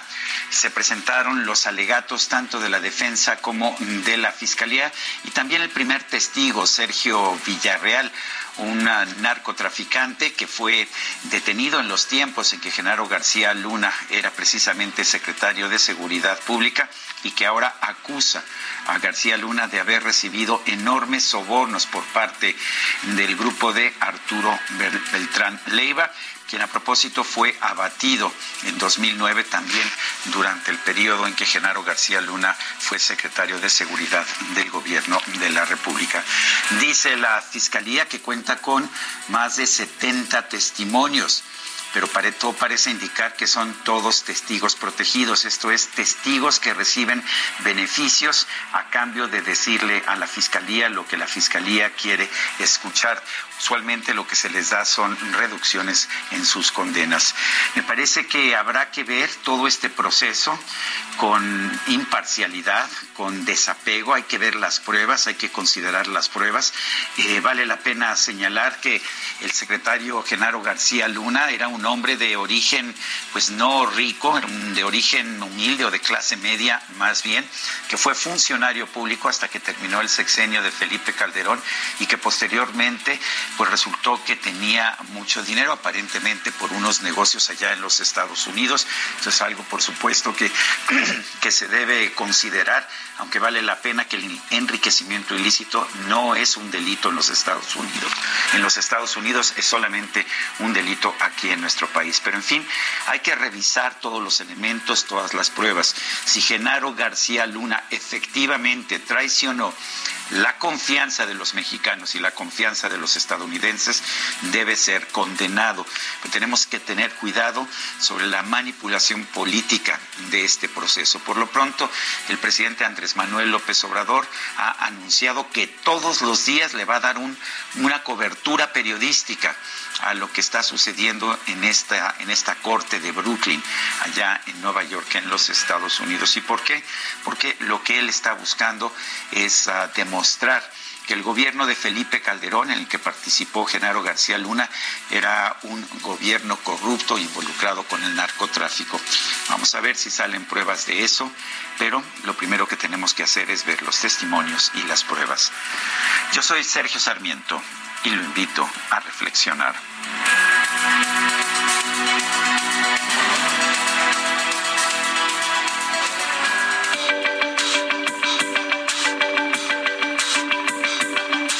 Sergio Sarmiento, tu opinión es importante. Escríbele a Twitter en arroba Sergio Sarmiento.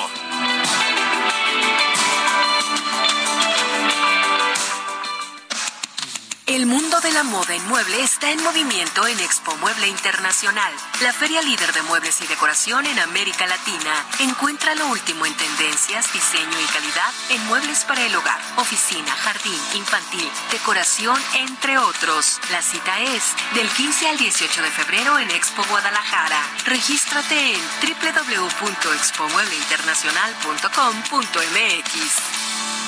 Es que ya lo sabía, lo sospechaba desde el primer día, me lo temía, que en tus brazos yo me quemaría y sabía que de pronto todo cambiaría y otra vida empezaría.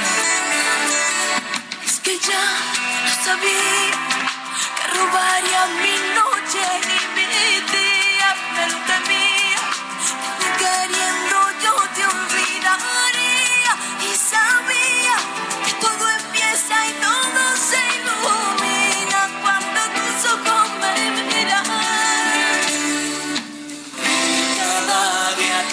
que pasa sube la marea y arrastra justo al borde de tu Otra probadita de la música de Franco de Vita, esto se llama Cuando tus ojos me miran y lo acompaña India Martínez. un ratito que ya pronto sale el sol y recojo Que no se diga que el DJ Kike no es romántico. Oye, nos dice una persona al auditorio, buenos días, Lupita y Sergio, excelente martes. Ahora, ¿qué nos dirán por las fallas en el metro el día de ayer? ¿Serían los fifís, los conservadores o tal vez Calderón que viene a sabotear los maravillosos? Hiring for your small business? If you're not looking for professionals on LinkedIn, you're looking in the wrong place. That's like looking for your car keys in a fish tank. LinkedIn helps you hire professionals you can't find anywhere else, even those who aren't actively searching for a new job but might be open to the perfect role. In a given month, over 70% of LinkedIn users don't even visit other leading job sites. So start looking in the right place. With LinkedIn, you can hire professionals like a professional. Post your free job on linkedin.com/people slash people today. maravillosos gobiernos de Morena, Miguel Jiménez. Bueno, pues ya nos dijeron que es otro eh, caso atípico. Bueno, y dice otra persona, Jorge Vázquez, eh, me parece un buen mensaje, hay que escucharlo. Compañeros taxistas de Quintana Roo, si le bajan el pasaje a los de Uber, súbanlo a una de sus unidades regulare- regulares y llévenlos a su destino gratis. No los dejen a su suerte. Sin violencia, por favor, somos trabajadores del volante, no criminales. Es este el mensaje de Jorge Vázquez. Y la verdad es que qué bueno que, que piense así. Estoy completamente de acuerdo. Si hay algo que protestar, pues que se proteste. Y yo creo que el tema no es la libertad de los vehículos de plataforma para poder ah, recoger pasaje o llevar pasaje, es quizás el exceso de regulación que se aplica a los taxistas. A lo mejor eso es lo que deberíamos estar reduciendo. Y bueno, un cortocircuito en la línea 7 del metro de la Ciudad de México el día de ayer dejó alrededor de 30 personas intoxicadas. Se habló de un cable que habría sido cortado. Y Lía Limones, alcaldesa de Álvaro Obregón. Lía, ¿qué tal? ¿Cómo te va? Buenos días. Un gusto saludarlos, Lupita y Sergio, y un saludo a toda su audiencia. Lía, lo que nos eh, dicen el día de ayer es que fue un caso atípico, este como pues los que se han venido registrando desde hace unas semanas en el metro. ¿Tú cómo ves?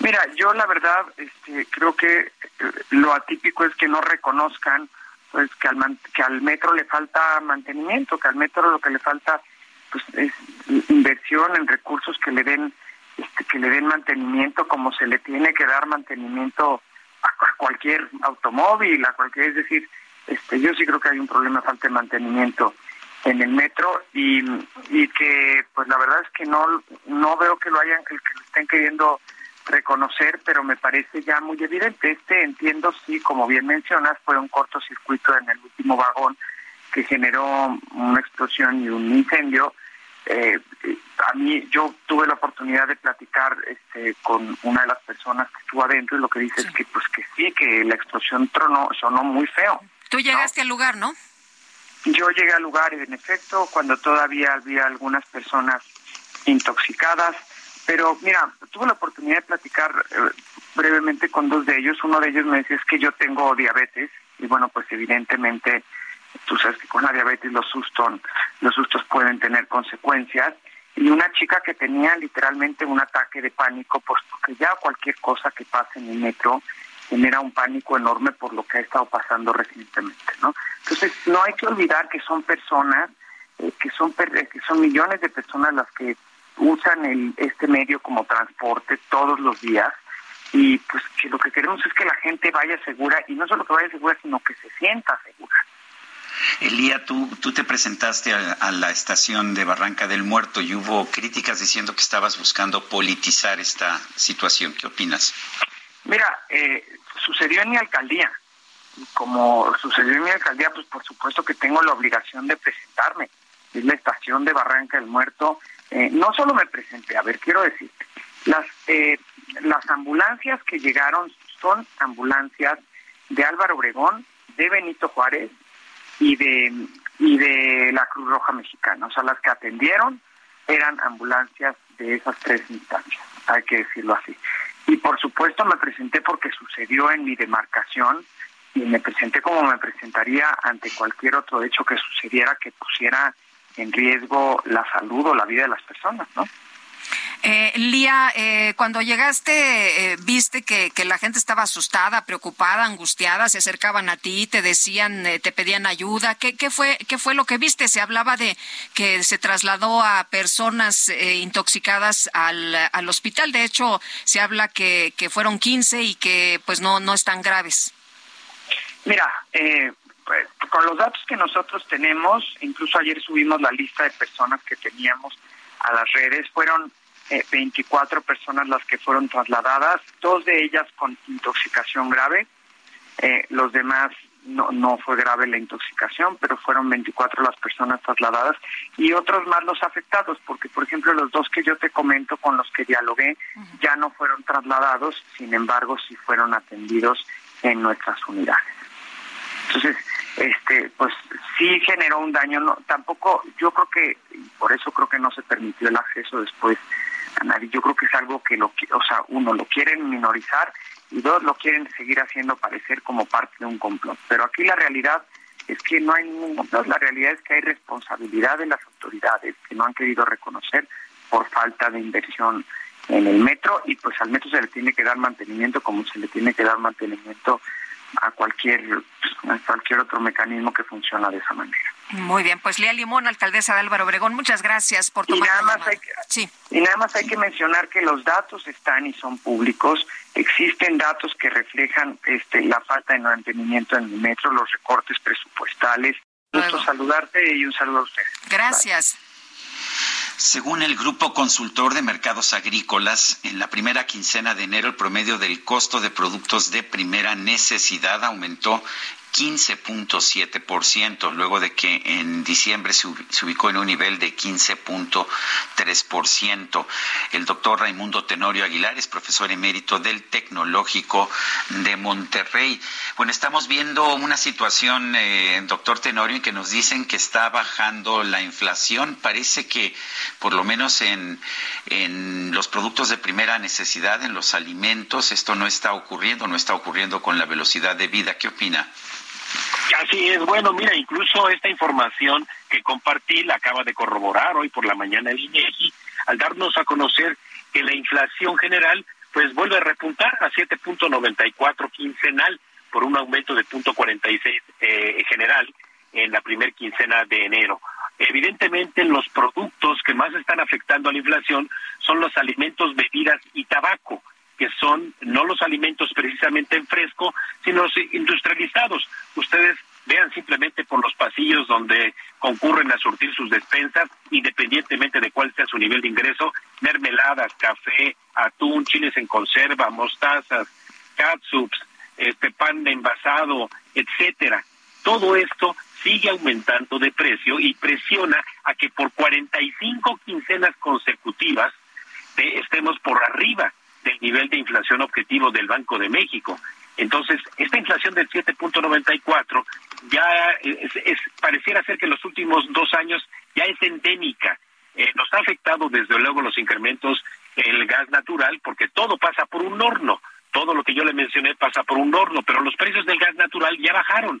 Eh, incluso el que importamos desde Estados Unidos está por debajo de los precios que estaban apenas hace un año. Eh, esto debería empezar a estabilizar los precios. Sin embargo, no ocurre porque también en la cuesta de enero lo que estamos enfrentando es eh, pagos de nóminas mayores por salarios mínimos, las prestaciones que hay que entregar adicionales y además de que los bienes que cíclicamente aumentan de precio, que son los alimentos en fresco, son también el grupo que más presiona la inflación.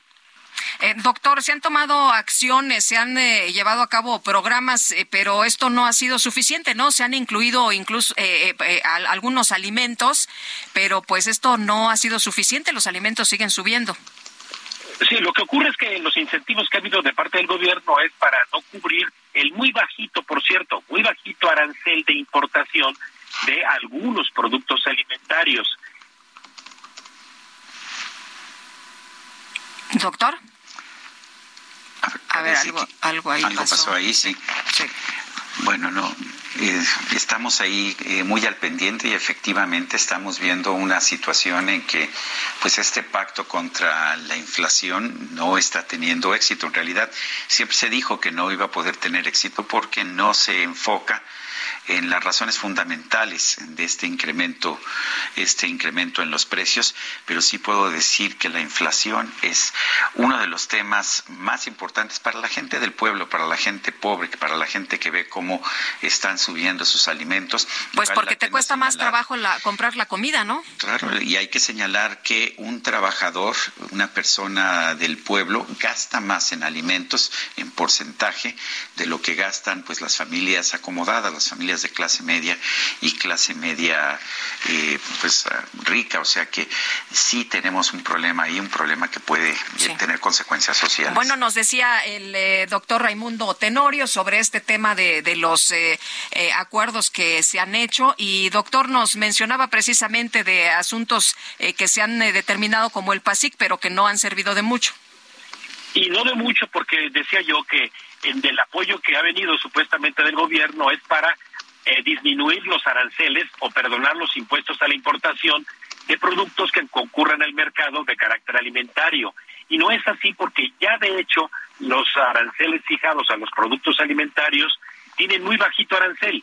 Entonces, el promedio es del 4% de impuesto a la importación de esos bienes alimentarios que contempla el PASIC y no han contribuido porque las cadenas de comercialización, sobre todo en las centrales de abasto, no están bajando los precios.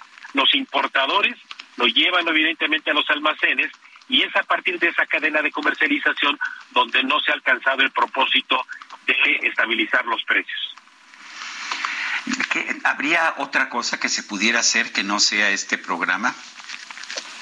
Sí, desde luego lo, que habría que hacer es focalizar los ah, apoyos como son a los combustibles, fundamentalmente los ah, combustibles que consumen las microempresas, las empresas que son el gas natural, que son, por ejemplo, los impuestos a las nóminas, esto pudieran impactar a final de cuentas en la formación de precios. Es algo a lo que no está dispuesto este gobierno, que por cierto es muy conservador fiscalmente. No ha habido estímulos de carácter fiscal. Entonces, la comercialización final de los bienes, aunque muchos de ellos no paguemos el impuesto al valor agregado, no surten el impacto en las canastas de consumo y afectan el poder adquisitivo. Muy bien, pues yo quiero yo quiero agradecerle, profesor Raimundo Tenorio Aguilar, profesor emérito del Tecnológico de Monterrey, que haya que haya tomado esta llamada. Creo que es un tema realmente muy importante, sobre todo para pues la, la, enorme mayoría de la gente que está teniendo dificultades para poder comprar una canasta básica.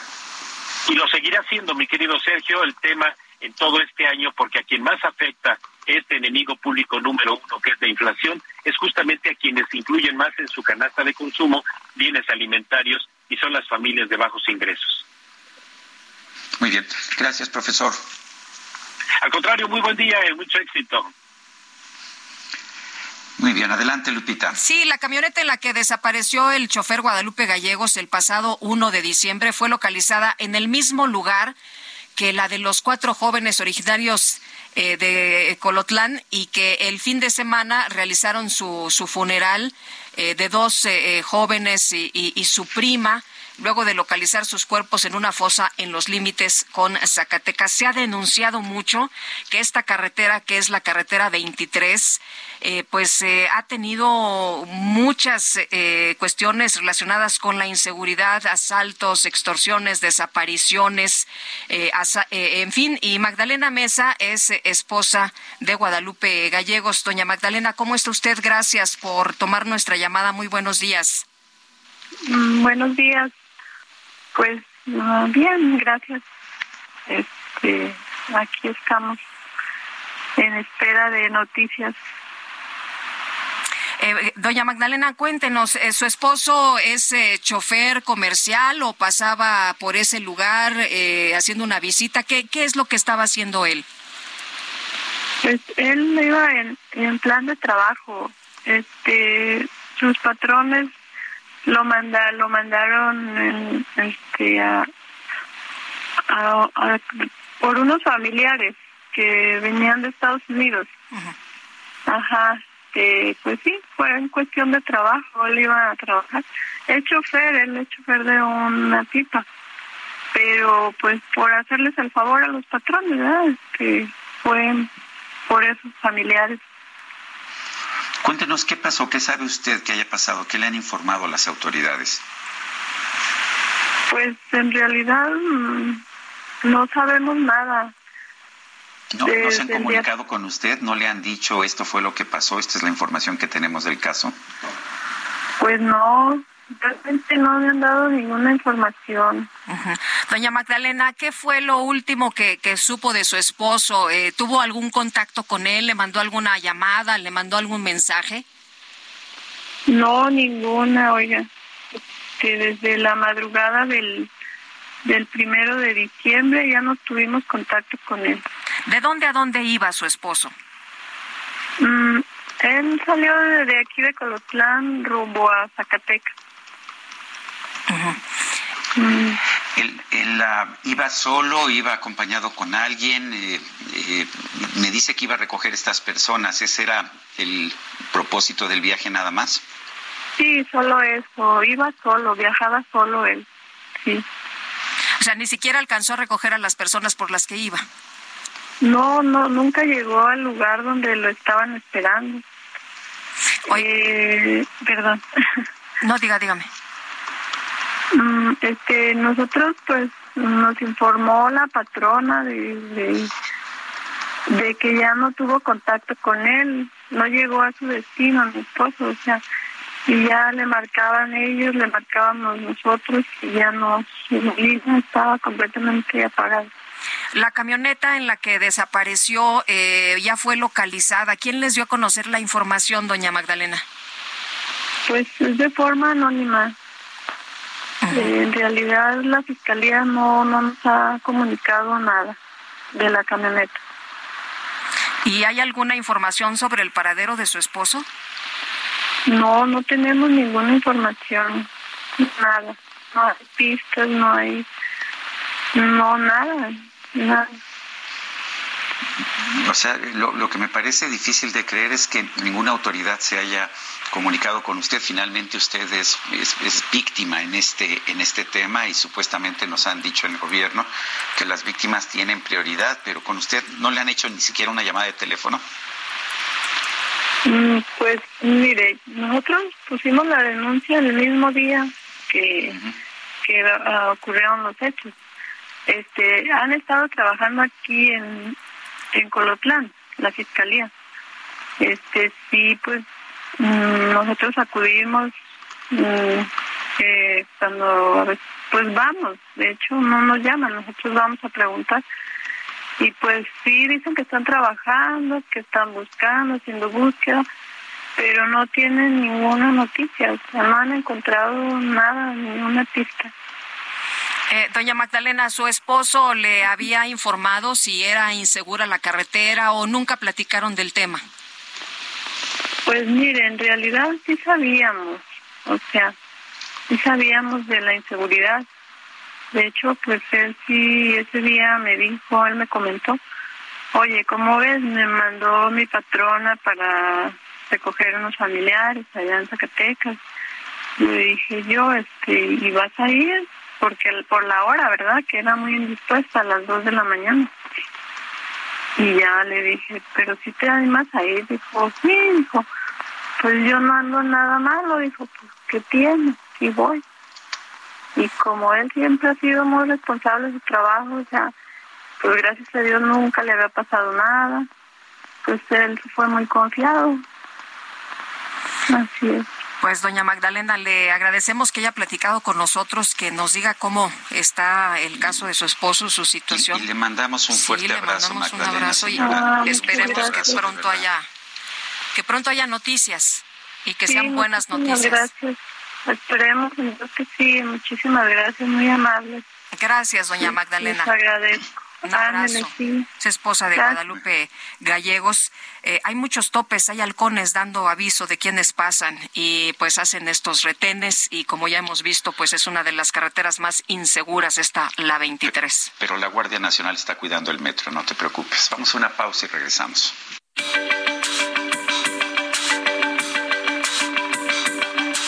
Sergio Sarmiento y Lupita Juárez quieren conocer tu opinión, tus comentarios o simplemente envía un saludo para ser más cálida esta mañana. Envía tus mensajes al WhatsApp 55 20 10 96 47.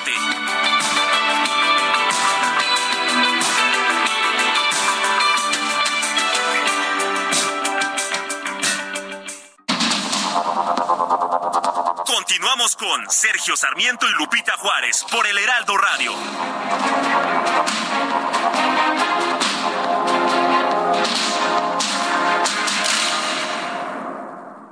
Pulso de tus emociones aumenta cuando te atreves a tomar el volante del nuevo Fiat Pulse, el SUV líder en ahorro de combustible. Estrenalo desde 354 mil pesos o tasa de 9.75%. Eleva tu pulso con Fiat Pulse. Fiat, sé único. Visita tu distribuidor Fiat Chrysler, que 29.9%, vigencia al 31 de enero de 2023. Consulta fiat.com.mx.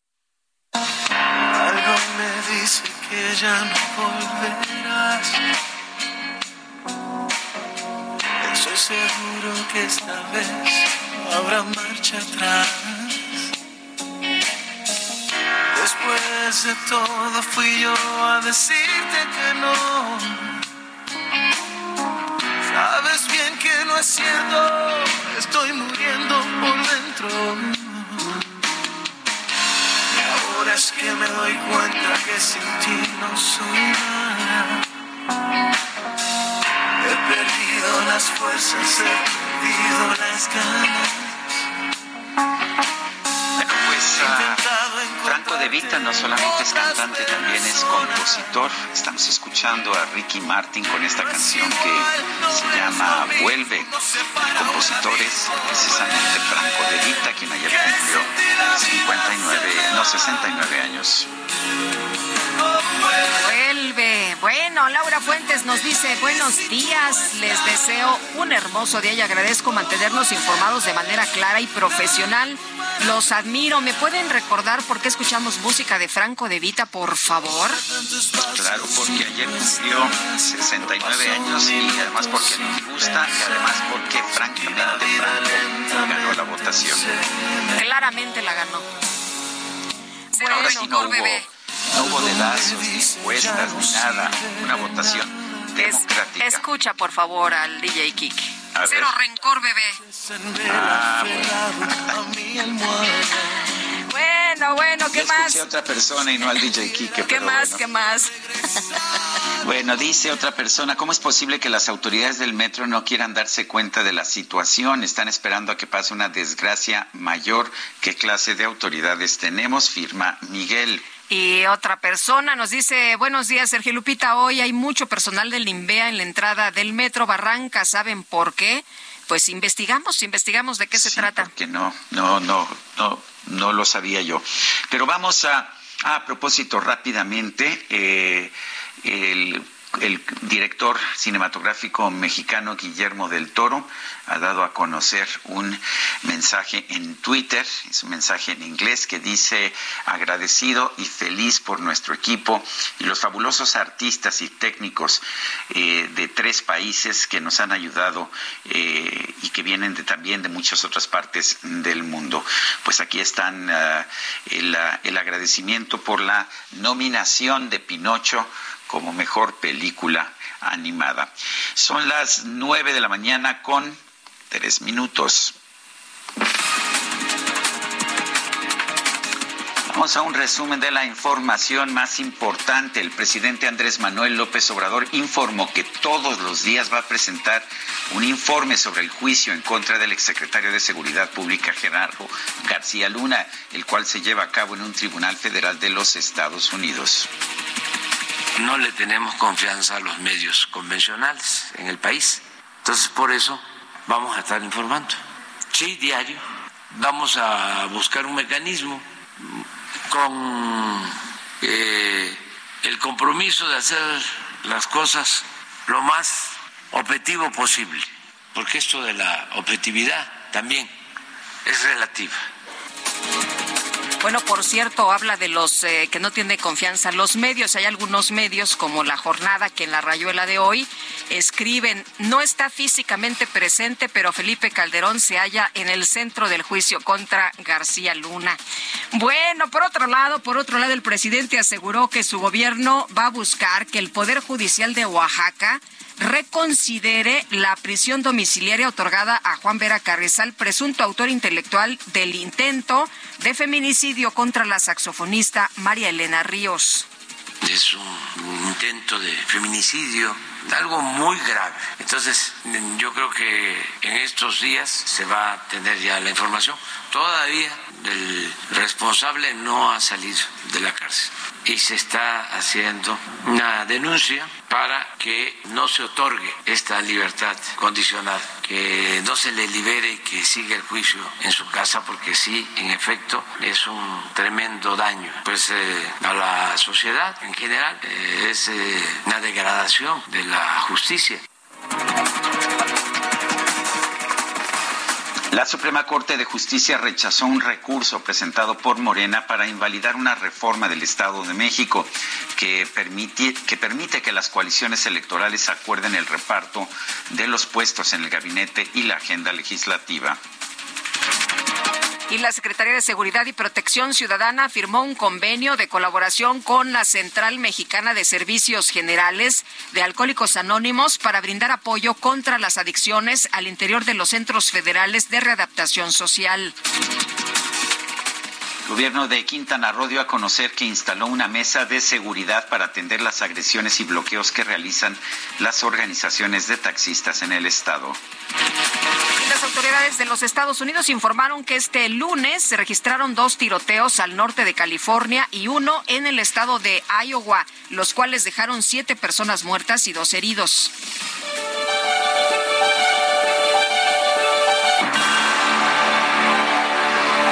Esta mañana se dio a conocer la lista de nominados a los premios Oscar 2023. Figuran dos directores mexicanos, Alfonso Cuarón por mejor cortometraje de, de acción en vivo, por Le Pupil y también Guillermo del Toro a mejor película animada por su adaptación de Pinocho. Por otro lado, la película Bardo de Alejandro González Iñárritu fue nominada a mejor fotografía.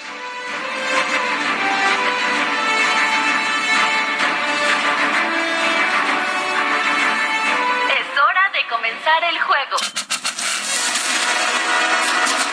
Damas y caballeros, llegamos con ustedes. La micro deportiva.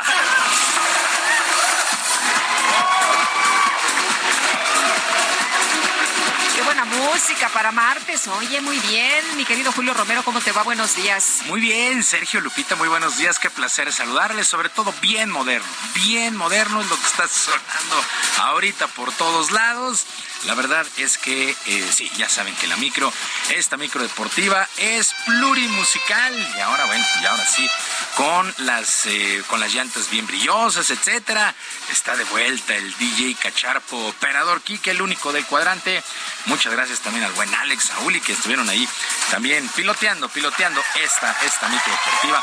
Pues vámonos, vámonos con la información. A través de un comunicado, la directiva de los Tigres de la U de Nuevo León anunció la salida del francés Florian Thauvin luego de varias semanas donde pues estuvo hablando del tema. El conjunto felino abrió el espacio para la llegada del argentino Nico Ibáñez, eh, Nico Ibáñez que por fin pudo ser registrado, él viene del Pachuca y llega prácticamente como campeón de goleo. Teubán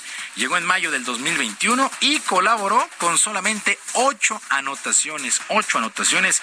Se habla de uno de los peores fracasos de, alguna contratación para el balompié local. La cosa es que ya no está Teubán con el conjunto de los Tigres de la U de Nuevo León. Con las Chivas, con las Chivas Rayadas del Guadalajara, este lunes se incorporó a los entrenamientos el también atacante José Juan Macías, luego de una lesión de ligamentos que lo alejó de las canchas por siete meses. El cuerpo técnico del rebaño, encabezado por el entrenador Beljo Paunovic, irá llevando poco a poco a este jugador para que pueda retomar su nivel físico y futbolístico. Por lo pronto, el propio técnico del rebaño, Paunovic, pidió paciencia a la afición después de que en tres jornadas solamente han conseguido cuatro puntos.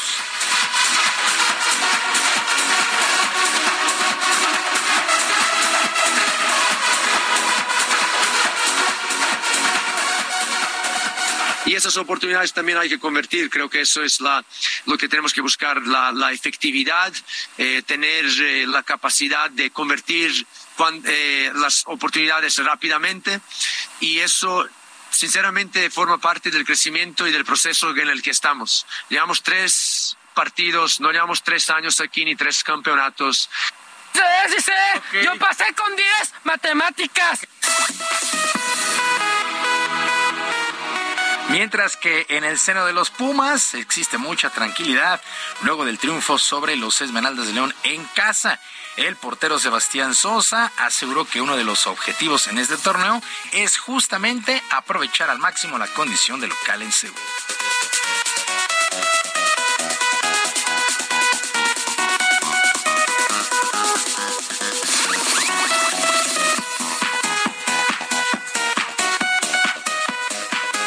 Que pueden llegar a tener los rivales cuando, cuando llegan a Seúl eh, a esa hora de, del mediodía. Entonces, bueno, todos esos, eh, como he mencionado en, algunas en algunas otras ocasiones, son este, circunstancias que hay que aprovecharlas a favor y creo que ayer este, eh, se pudo marcar, se pudo plasmar eso y, bueno, por suerte logramos un resultado ante un rival que, siempre es protagonista. Creo que, bueno, fue, una gran victoria que nos va a generar confianza.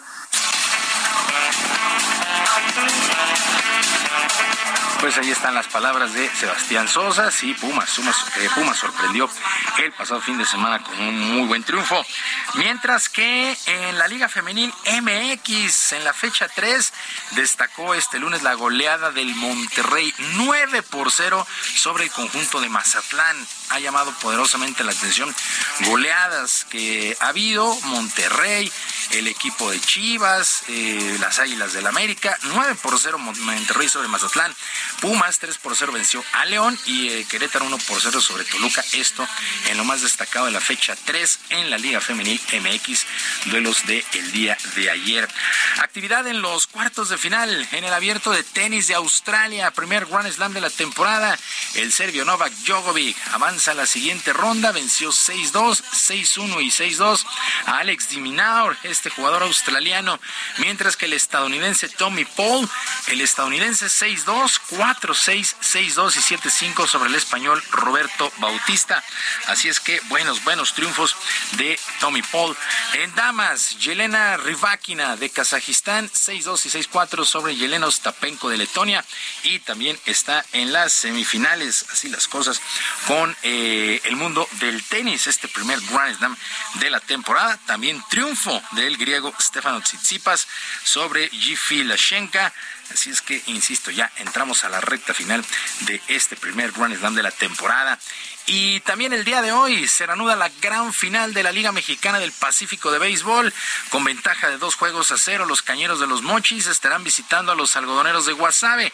José Moreno, manager de Cañeros, sabe que está muy cerca del título, pero lo toma con mucha calma luego de que ganaran de manera dramática el pasado domingo en la parte baja de la novena entrada. Escuchamos a José Moreno, manager de los Cañeros de los Mochis.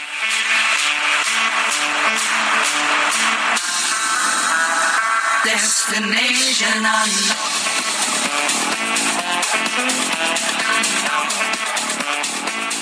Es bien difícil controlar los niveles de energía después que tú dejas todo un día y después viene mañana otra vez con lo mismo, ¿no? Por eso es que la consistencia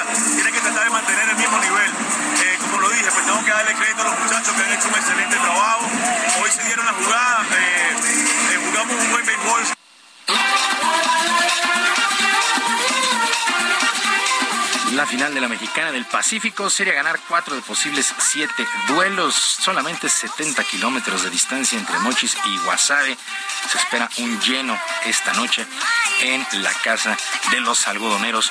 Y luego de anunciar su retiro del mundo del fútbol, el galés Gareth Bale regresa al mundo del deporte competitivo, pero lo hará en el torneo de golf, el Pebble Beach Pro del 2 al 5 de febrero en California. Gareth Bale, de 33 años, probará suerte ahora de manera individual y estará participando al lado de otras figuras como los jugadores del NFL Alex Smith y Aaron Rodgers. Así es que, pues Gareth Bale, que sí, triunfara y brillara con el Real Madrid, que se retirara en Los Ángeles FC en la MLS allá en los Estados Unidos, ahora le entra al mundo del golf dentro de la PGA, este torneo en California del 2 al 5 de febrero. Lupita, Sergio, amigos del auditorio, la información deportiva este martes, que es un extraordinario día para todos. Gracias, Julio. Muy buenos días. Buenos días.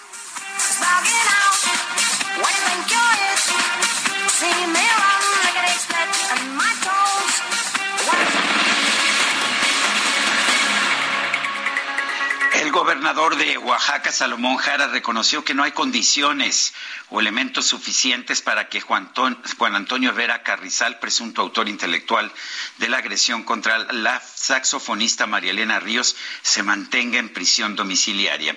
Karina García nos tiene el reporte ya desde Oaxaca. Adelante, Karina. Así es, Sergio Lupita, muy buenos días. Comentarles que el gobernador del estado efectivamente reconoció que no existen eh, condiciones y elementos suficientes para que Juan Antonio Vera Carrizal, presunto autor intelectual de la agresión con ácido contra la saxofonista, permanezca en su domicilio, en prisión eh, domiciliaria, por lo que para garantizar justicia en este caso, el mandatario estatal solicitará al Poder Judicial del Estado de Oaxaca el cambio de medida cautelar para que el también exdiputado local del PRI se mantenga en la prisión de Tanibet en Tlacolula sostuvo que la resolución emitida por el juez Teodulo Pacheco no cumplió con el requisito de tomar en cuenta la perspectiva de género y los derechos de la víctima. Y es que el gobernador señaló que el domicilio en donde estaría Vera Carrizal, eh, pues no cuenta con estas condiciones de seguridad y sobre todo el Estado no cuenta con al menos 12 policías eh, pues estatales quienes resguardarían este domicilio allá en Guajuapan de León, municipio de la Mixteca. Lo anterior al señalar que le preocupa que existen jueces que de manera irresponsable o por consigna resuelvan este tipo de casos. En este sentido, también solicitará al Tribunal Superior de Justicia que inicie los procedimientos correspondientes para garantizar que la función del juez estuvo apegada a derecho. En caso de lo contrario, deberá aplicarse las funciones correspondientes y dejar sin efecto esta resolución. Además, el gobernador planteó que presentará una reforma al Poder Judicial para evitar este tipo de hechos y que también se den eh, casos como este, como el de María Elena, en donde pues no exista o pues se pretenda dejar este caso en la impunidad. Lupita Sergio es el reporte. Karina García, muchas gracias. Buenos días. Buenos días. Y durante la celebración de una fiesta privada en un domicilio del barrio Fundidores, ubicado en la parte baja de Chimalhuacán, esto es en el Estado de México, se presentó una balacera en la que perdieron la vida cuatro personas y tres más resultaron heridas, pero pues eh, habría un, un muerto mientras recibían atención médica en un hospital. Habría muerto eh, pues eh, mientras les estaba tratando de salvar. Según el reporte de la policía, los hechos ocurrieron en la madrugada en un inmueble localizado en la calle Almendros, perteneciente a esa comunidad, donde los residentes escucharon varias detonaciones producidas por impactos de bala. Al oír balazos y gritos en ese lugar donde se llevaba a cabo un festejo, pidieron la presencia de la policía municipal. Llegaron los elementos. También la Secretaría de Seguridad del Estado mandó a sus eh, a su personal para atender la llamada que recibió el C5 y por lo pronto, pues en esta fiesta en Chimalhuacán se terminó con la masacre, la matazón de siete personas. Bueno, y este lunes una policía de seguridad vial fue asesinada a balazos afuera de la escuela primaria Pedro Vélez en el municipio de Calera, ya en Zacatecas. Esto a la hora en que los estudiantes ingresaban al plantel. Esto provocó pánico entre niños y padres de familia. Este pasado 28 de septiembre fueron ejecutados seis elementos policíacos, entre ellos el comandante de la corporación municipal y este lunes, eh, Lupita ya había adelantado la información, la mujer policía quien realizaba labores de control de vialidad, fue asesinada, fue, le dispararon a quemarropa y cayó sin vida ahí a mitad de la calle. Pues lo que se vive, lo que se vive en diferentes estados de la República con esta violencia tan tremenda. Bueno, pues así, así es ah, la situación. Me parece que, que hay que estar ahí al pendiente. Y el presidente señalaba que ha habido un descenso en el número de homicidios dolosos en nuestro país, pero y, si bien podemos reconocerlo, podemos aceptarlo, el hecho es que sigue habiendo demasiados homicidios dolosos. Bueno, y por otra parte, el presidente López Obrador consideró prudente la actitud del presidente de Venezuela, Nicolás Maduro, de no asistir a la cumbre de la CELAC, pues aseguró que la derecha argentina tenía preparado un show mediático en su contra. Vamos a escuchar lo que dijo el presidente. Adelante. Bueno, parece que no tenemos ahí el, audio. Ah, ya está listo, adelante.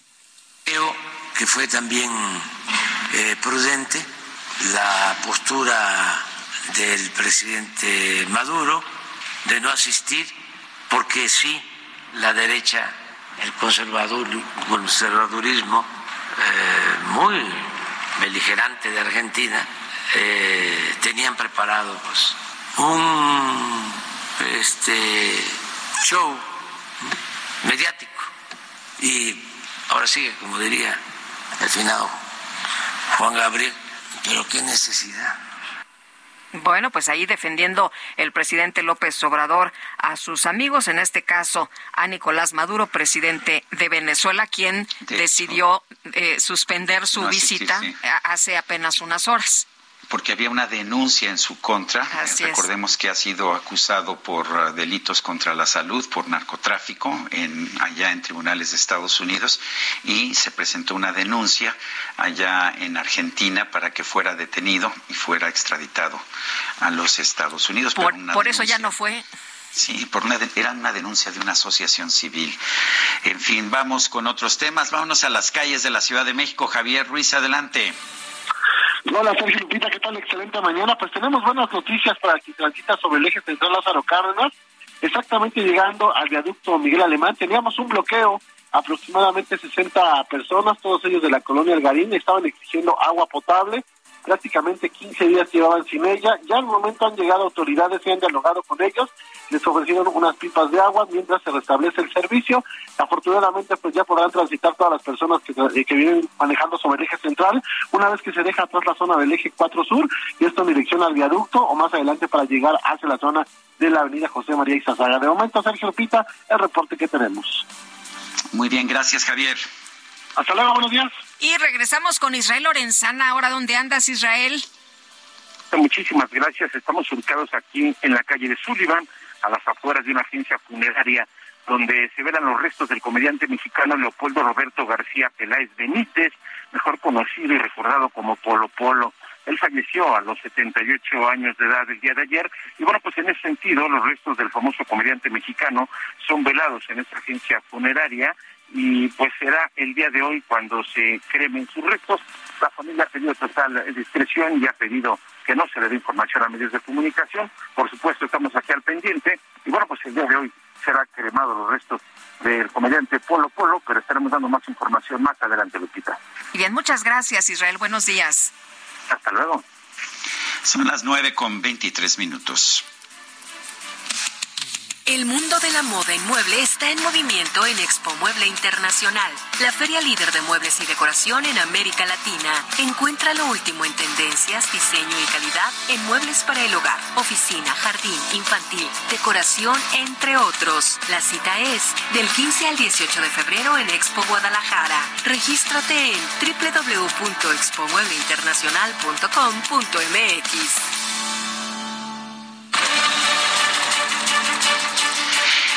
Y vamos ahora con Gerardo Galicia. Adelante, Gerardo. Así es, Sergio Lupita, con información desde la zona oriente de la capital. Ha mejorado el avance sobre el eje 4 sur para nuestros amigos que están dejando atrás la zona del circuito bicentenario en su tramo Río Churubusco y se dirigen hacia el perímetro del anillo periférico. En general, se avanza bastante, bastante bien. Solo hay que tener precaución llegando al periférico. Hay un motociclista que resulta lesionado luego de un accidente. Se comienzan a acercar equipos de emergencia hasta este punto, así que habrá que tomarlo en cuenta y manejar con precaución si van a utilizar el periférico justo llegando a la zona de la avenida Caja de Tezontle para mayor referencia ya muy cerca del CCH Oriente. Y por lo pronto, el reporte. Gracias, Gerardo. Hasta Son las nueve con veinticuatro minutos. Vamos a una pausa. Guadalupe Juárez y Sergio Sarmiento estamos en el Heraldo Radio. Regresamos en un momento más.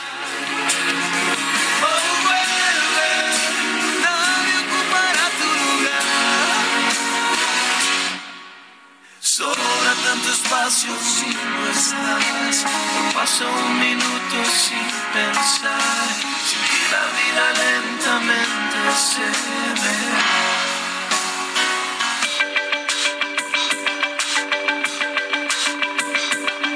Sergio Sarmiento y Lupita Juárez quieren conocer tu opinión, tus comentarios o simplemente envía un saludo para ser más cálida esta mañana. Envía tus mensajes al WhatsApp 55 20 10 96 47.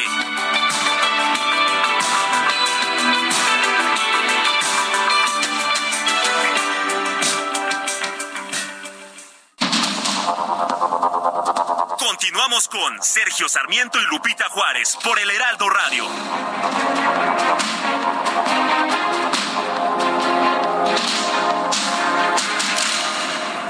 Gastrolab, historia, recetas, materia prima y un sinfín de cosas que a todos nos interesan.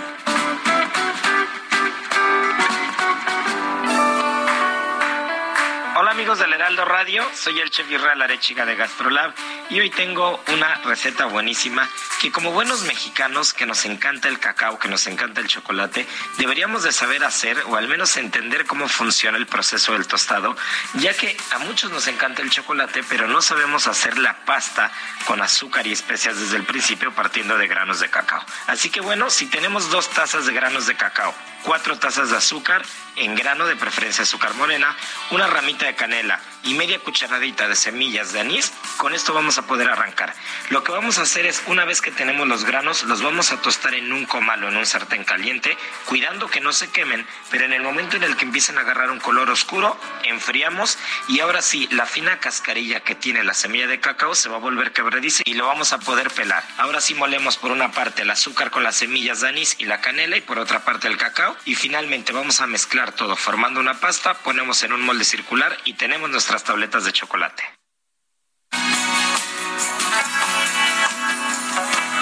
Nunca imaginé la vida sin ti.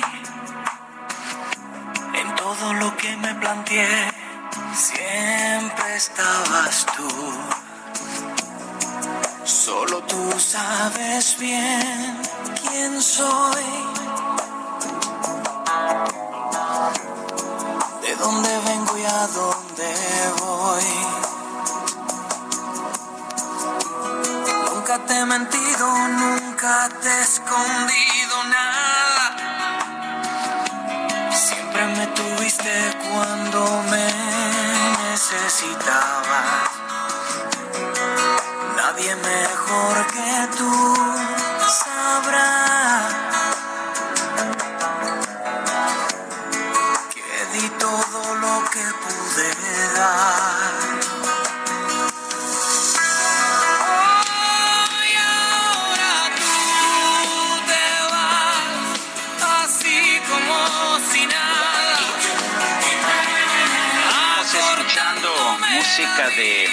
De Vita.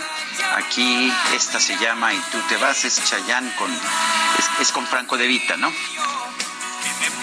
Es mi querido Sergio, es eh, Chayán con pues eh, esta composición de Franco de Vita y tú te vas. Yo estaba esperando que entrara Franco De Vita a cantar, pero no, ¿verdad? No, que- que- creo que se le echa solito. Bueno, muy bien. Este que es, eh, ya sabes, también... Es, que eh, es compositor también, Franco De Vita, Sí. es importante recalcarlo. y, y a Chayán, pues como tiene tanta fan, le dijeron, oye, eh, Franco, ¿nos das chance de que vaya solito Chayán?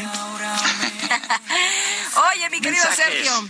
Está con nosotros aquí en la cabina, en eh, vivo y a todo color, nuestro amigo Luis Werman. Él es comisionado del Servicio de Protección Federal, a quien saludamos con mucho gusto, como siempre. ¿Cómo estás, Luis? Qué gusto verte. Hace mucho que no te veíamos. Bueno, pero que nos veamos siempre bien y querida Lupita, con el gusto de saludarte y querido Sergio, también con muchísimo gusto en saludarte. An- Ando aquí lastimadito todavía de una, una fuerte caída con una fisura, pero ahí vamos. Pero tendrás una muy pronta y total recuperación. Espero que sí. Sí.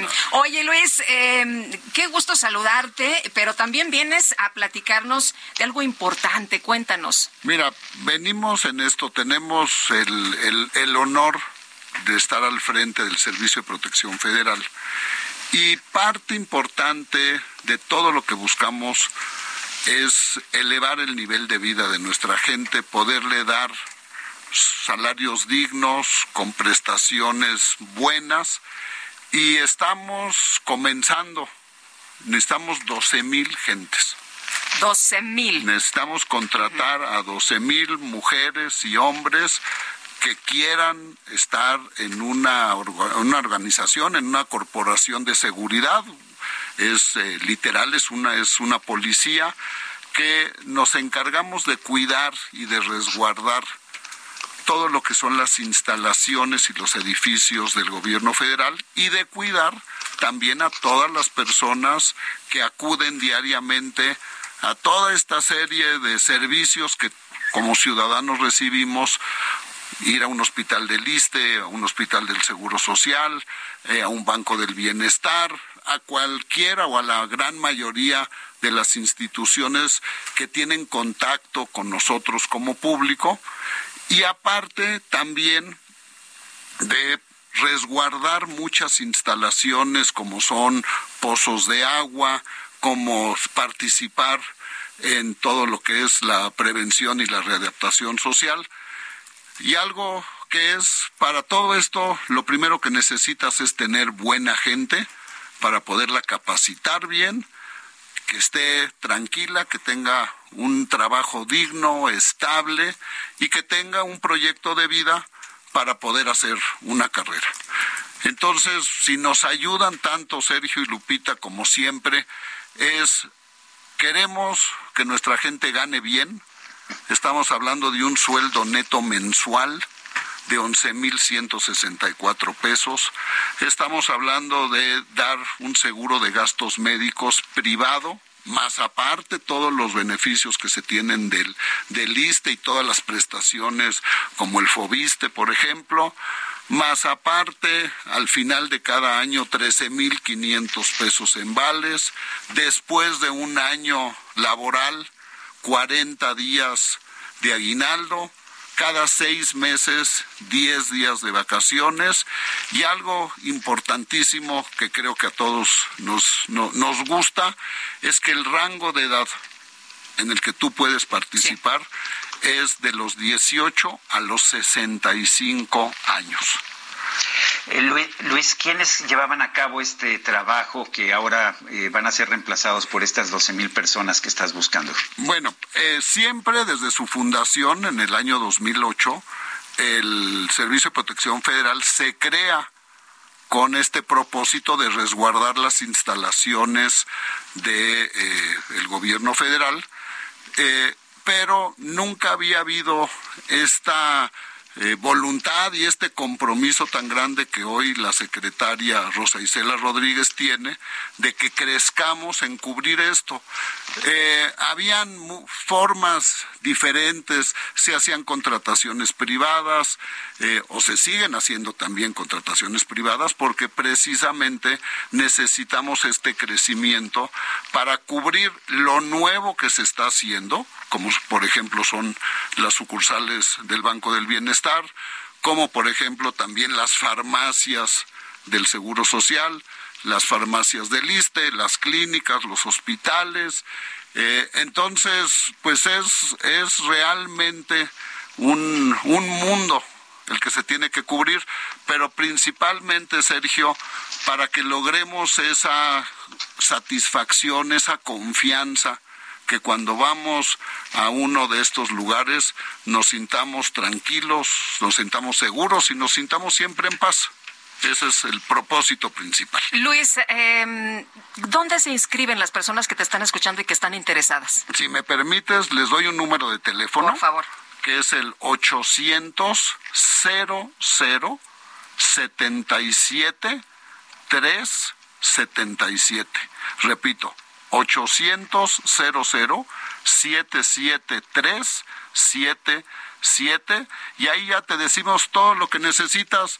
Por ejemplo, eh, ya dijimos de 18 a 65 años, secundaria terminada, si eres eh, varón, si eres hombre, tu cartilla liberada, medir hombres 1,60, mujeres 1,50, tener una eh, buena salud, no digo una condición física, porque de eso ya nos encargaremos, pero es, en verdad, es dignificar y hacer que haya buenos trabajos para que todos estemos bien y todos estemos en paz. Muy bien, pues muchas gracias, mi querido Luis. Gracias a Qué gusto verte. Un bonito Buenos día. días. Saludo Luis, Luis Wertmann. y vamos ahora con nuestra reportera Cintia Stettin. Adelante, Cintia.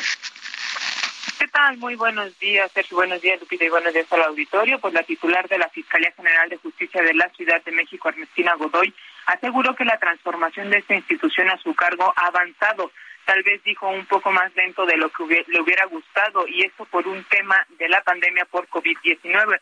Sin embargo, dijo que ha logrado dejar atrás la simulación de justicia. Godoy Ramos presentará pues su, su tercer informe de labores este martes en el Museo Interactivo de Economía y con ello se perfila a cumplir su último año al frente de la Fiscalía, pues el Congreso la eligió para el periodo 2020-2024. Al cuestionarle si se encuentra satisfecha pues con la labor que ha realizado, respondió que le faltan cosas por realizar y dijo falta que la ciudadanía confíe más en la fiscalía. Si, eh, les parece bien, escuchemos qué fue lo que dijo. ¿Satisfecha hasta ahorita del trabajo que ha hecho? Uy, me, faltan cosas. Este, nos falta, nos falta, nos falta que la ciudadanía vea, vea en este, en esta fiscalía la institución que le, que le va a, dar satisfacción de, cuando piden justicia. Pero sí ha habido un avance de Procuraduría Fiscalía definitivamente en este tema de confianza. Bueno, dice el INEGI que sí. Sí, este, no lo digo yo, sino en, boca, en boca propia. Es vituperio. Asimismo dijo que pues eh, eh, también eh, lo que le falta lograr en este último año es incorporar en el imaginario social que justicia no solo es cárcel y que hay una ley de mecanismos alternativos de solución de controversias. dijo también que si bien no todos los delitos pues se pueden terminar o se pueden pagar con un acuerdo reparatorio, sí se debe entender que ese eh, acuerdo reparatorio puede ir más allá de un tema económico. Si les parece bien, escuchamos qué fue lo que dijo. Es uno de los, de los retos, ¿no? Que la gente conozca conozca que existe eso, que no, que existe de manera legal, ¿no? En, qué casos se pueden hacer y en qué casos no, ¿no? Donde nosotros pues sí es, nos vamos a juicio, ¿no? Y, te va a buscar la sentencia ejemplar, fuerte, etcétera. Pero que conozca la gente que existe esa posibilidad y que, que nos vayamos como acostumbrando como sociedad que a veces es, se resuelven mejor los problemas si no hay una cárcel de por medio. A, veces, a veces la, la, cárcel lo que hace es agudizar el problema. ¿no? Las familias que Finalmente dijo que pues falta eh, también eh, consolidar la atención a las víctimas, sobre todo en las fiscalías territoriales. Es la información que tenemos hasta el momento. Cintia Stettin, gracias. Seguimos pendientes. Muy buenos días. Y durante el fin de semana, más de 200 manifestantes que estaban dentro de una universidad pública en Lima fueron detenidos luego de que la policía entrara para desalojarlo. Fausto Pretelín, analista internacional. Qué gusto saludarte esta mañana, Fausto. Muy buenos días. Igualmente, Lupita, ¿cómo estás? Buenos días. Oye, pues aquí eh, de, testigos de lo que ocurre por allá en Perú, pero pues eh, platícanos cómo ves tú las cosas, ¿no llega la estabilidad? No, Lupita, yo creo que es una crisis de confianza, que es el principal tejido protector de la democracia o una especie de catalizador inclusive. Eh, desconfianza entre el poder eh, legislativo y el poder ejecutivo, desconfianza entre los jueces, desconfianza entre el, con la nueva eh, presidenta, desconfianza con el anterior presidente. Es decir, ha entrado en una dinámica el país peruano de una manera muy peligrosa en donde se están pues eh, debilitando aún más ya los de por sí eh, cimientos de democracia que desde dos décadas atrás comenzaron a hacerlo. Entonces sí es preocupante la situación en donde prácticamente la ley ya no se obedece y eso es algo algo complicado, ¿no? Eh, hemos visto una situación en la que primero el Congreso trató de destituir o finalmente destituyó al presidente Pedro Castillo, quien ganó por muy estrecho margen, y ahora vemos estas movilizaciones que piden la, pues, el restablecimiento. ¿Hay alguna salida legal o, va a tener que ser esto por la fuerza? Mira, Sergio, buenos días. Eh, yo creo que cuando inicia, bueno, cuando se dé el autogolpe de Estado por parte de Pedro Castillo, empieza una espiral, ¿no? Eh, peligrosa, en donde ya la legalidad pasa a un segundo término, no hay un respeto a la nueva presidenta y es cuestionable inclusive su propia legitimidad interna, es decir, dentro del partido de Pedro Castillo. El enemigo está en casa, hay una división muy fuerte entre los dos, entre los dos personajes, y eso ha generado precisamente la inestabilidad. Hay gente que está pagando, evidentemente, dentro del partido de Pedro Castillo para generar esta inestabilidad dentro de las calles, eh, pero no hay en este momento una posibilidad ¿no? de que se pues eh, se recosa, eh, no sé cómo expresarlo de una manera muy clara, en el sentido de que regrese el statu quo anterior. Es, eso es lo, el, el, gran, el gran compromiso que tendría que existir en este momento en la clase política peruana, pero tal pareciera que no cada quien ve para, para sus intereses. Fausto, es lo que nos estás diciendo por una parte y por otra te quisiera preguntar también, eh, ¿qué tan factible ves que si renunciara la presidenta en estos momentos se pudiera tranquilizar la situación? Bueno, yo creo que eh, eh, lo que tú comentas, Lupita, sería quizás lo más lo más atractivo en este momento es una convocatoria de nuevas elecciones para lanzar nuevas eh, cartas, pero hay que decirlo, eh, Keiko Fujimori totalmente está desprestigiada. Es increíble que en tres ocasiones haya pensado que pudiera ser elegida presidenta, es hija de, un dictador, eh, es, es claro que los hijos no tenemos la culpa necesariamente de lo que puede ocurrir en nuestras casas, en nuestra familia, pero el desprestigio de ella es enorme, está polarizado el ambiente y creo que lo mejor sería nuevos contendientes, nuevos jugadores y lo que ofrezcan o lo que tendría que hacer es darle certidumbre a un país como Perú que está cayendo abismalmente, la pobreza inclusive está creciendo junto con Argentina y Colombia, según la CEPAL, eh, los dos años anteriores ha sido el país que la, pobreza ha crecido mucho en ese país. Entonces, es un momento de emergencia que quizás sí, y contestando un poco lo que comenta Sergio, si hay una parte legal que pudiera restablecer la certeza, la certidumbre, la, eh, ahí en Perú sería la convocatoria de nuevas elecciones. Bueno, pues, ah, eh, o sea, convocatoria de nuevas elecciones, pero ¿cómo impedir que alguien, pues, que tiene sus derechos políticos, como Keiko Fujimori, pueda participar? Dices, pues tendría que haber nuevos contendientes, pero realmente hay, hay, ah, hay una ley que pueda obligar a eso. Mira, Sergio, yo, yo lo digo desde el punto de vista ya de la credibilidad que tiene Keiko Fujimori. Eh, creo que ha tenido tres oportunidades para ganar elecciones, no lo ha hecho y lo que ha demostrado también eh, la victoria de Pedro Castillo es precisamente que la mitad de la población no creyó en Keiko Fujimori.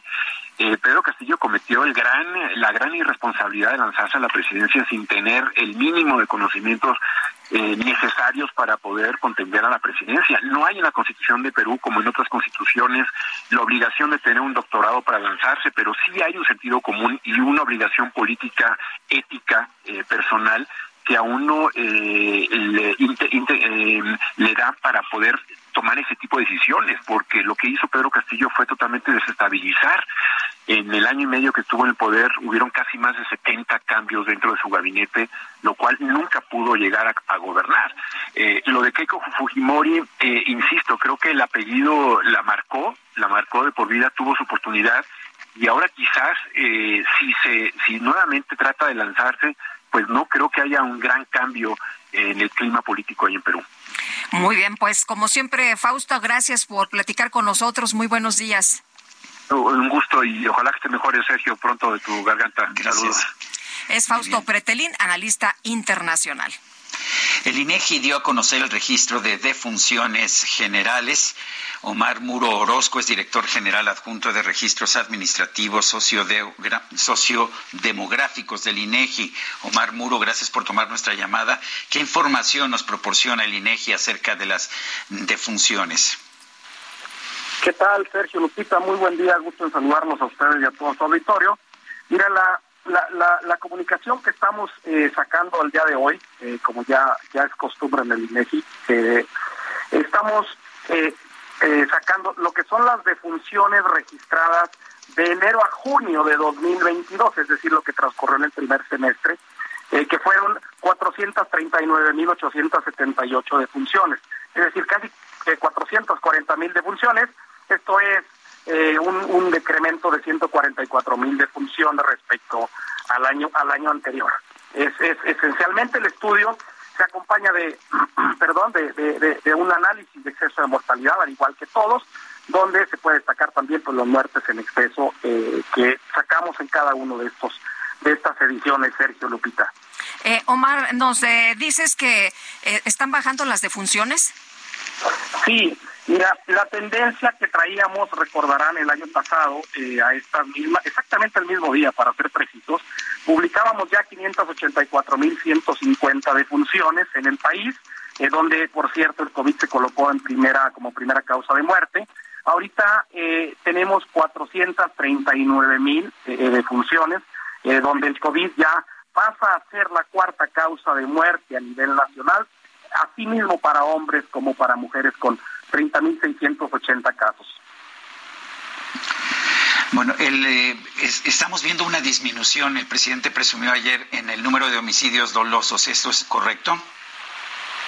Eh, las cifras que sacó también precisamente el INEGI ayer, Sergio, eh, eh fueron 500, perdón, 15.561 defunciones y a estas alturas del año anterior traíamos una cifra preliminar de 17.000 defunciones es, es la octava causa de muerte para, para, para, esta, para esta edición. ¿Y la principal causa de muerte, nos seguimos muriendo por enfermedades del corazón?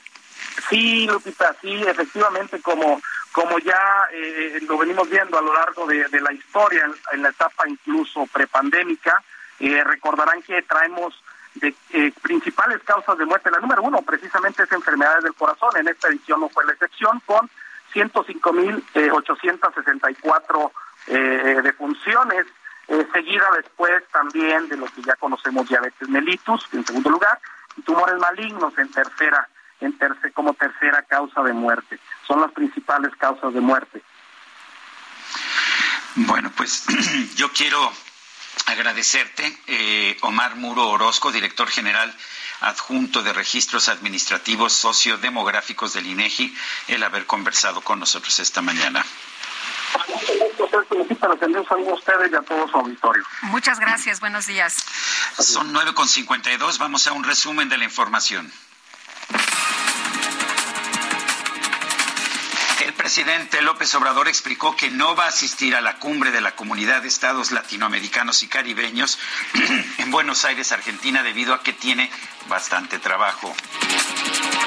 Y por otro lado, el presidente celebró que su homólogo de Venezuela, Nicolás Maduro, haya decidido no asistir a la cumbre de la CELAC al considerar que los conservadores argentinos tenían preparado un show mediático en su contra. El gobierno federal informó que ya está por concluir el rescate de los cuerpos de los trabajadores atrapados en la mina El Pinabete en Sabinas, Coahuila. El Comité Ciudadano en Defensa de los Naturalizados y Afromexicanos advirtió que en Tapachula, Chiapas, hay cerca de 18 mil migrantes haitianos varados debido a las nuevas restricciones migratorias de los Estados Unidos y la inacción de las autoridades mexicanas. Ante los tiroteos registrados en distintas partes de la Unión Americana, el presidente Joe Biden pidió al Congreso que apruebe un proyecto de ley que fijaría en 21 años la edad mínima para poder comprar un rifle de asalto. El secretario general de la OTAN, Jens Stoltenberg, llamó al gobierno de Alemania a tomar una decisión pronta sobre el envío de tanques a Ucrania para ayudar a frenar la invasión rusa en ese país. Hasta abajo. Museo Británico de Londres, donde se exhiben momias del antiguo Egipto, anunció un cambio en la manera de referirse a los elementos de su colección. Dijo que por respeto a las momias ya no las va a nombrar de esa manera, sino como personas momificadas. Esta noticia desató un gran debate en redes sociales, ya que muchas personas aplaudieron la decisión del museo, pero otras la calificaron como innecesaria. Pues ya nos vamos, que la pasen todos muy bien, disfruten este día y nos escuchamos mañana. Programa. Hasta mañana. Gracias de todo corazón. No podía faltarnos la luna. Y hablábamos de todo un poco. Y todo nos causaba risa como dos tontos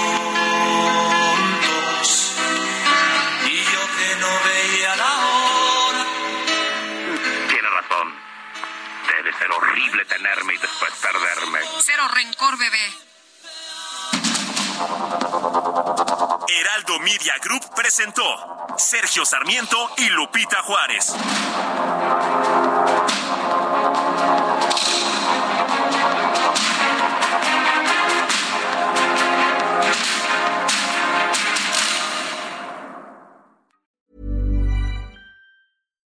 When you make decisions for your company, you look for the no-brainers. And if you have a lot of mailing to do, stamps.com is the ultimate no-brainer. It streamlines your processes to make your business more efficient, which makes you less busy. Mail checks, invoices, legal documents, and everything you need to keep your business running with stamps.com. Seamlessly connect with every major marketplace and shopping cart. Schedule package pickups and see your cheapest and fastest shipping options from different carriers with rates up to 89% off USPS and UPS rates. And with the stamps.com mobile app, you can take care of mailing and shipping wherever you are. Make the same no-brainer decision as over 1 million other businesses with stamps.com. Sign up with code program for a 4-week trial plus free postage and a free digital scale. No long-term commitments or contracts. That's stamps.com. Code program.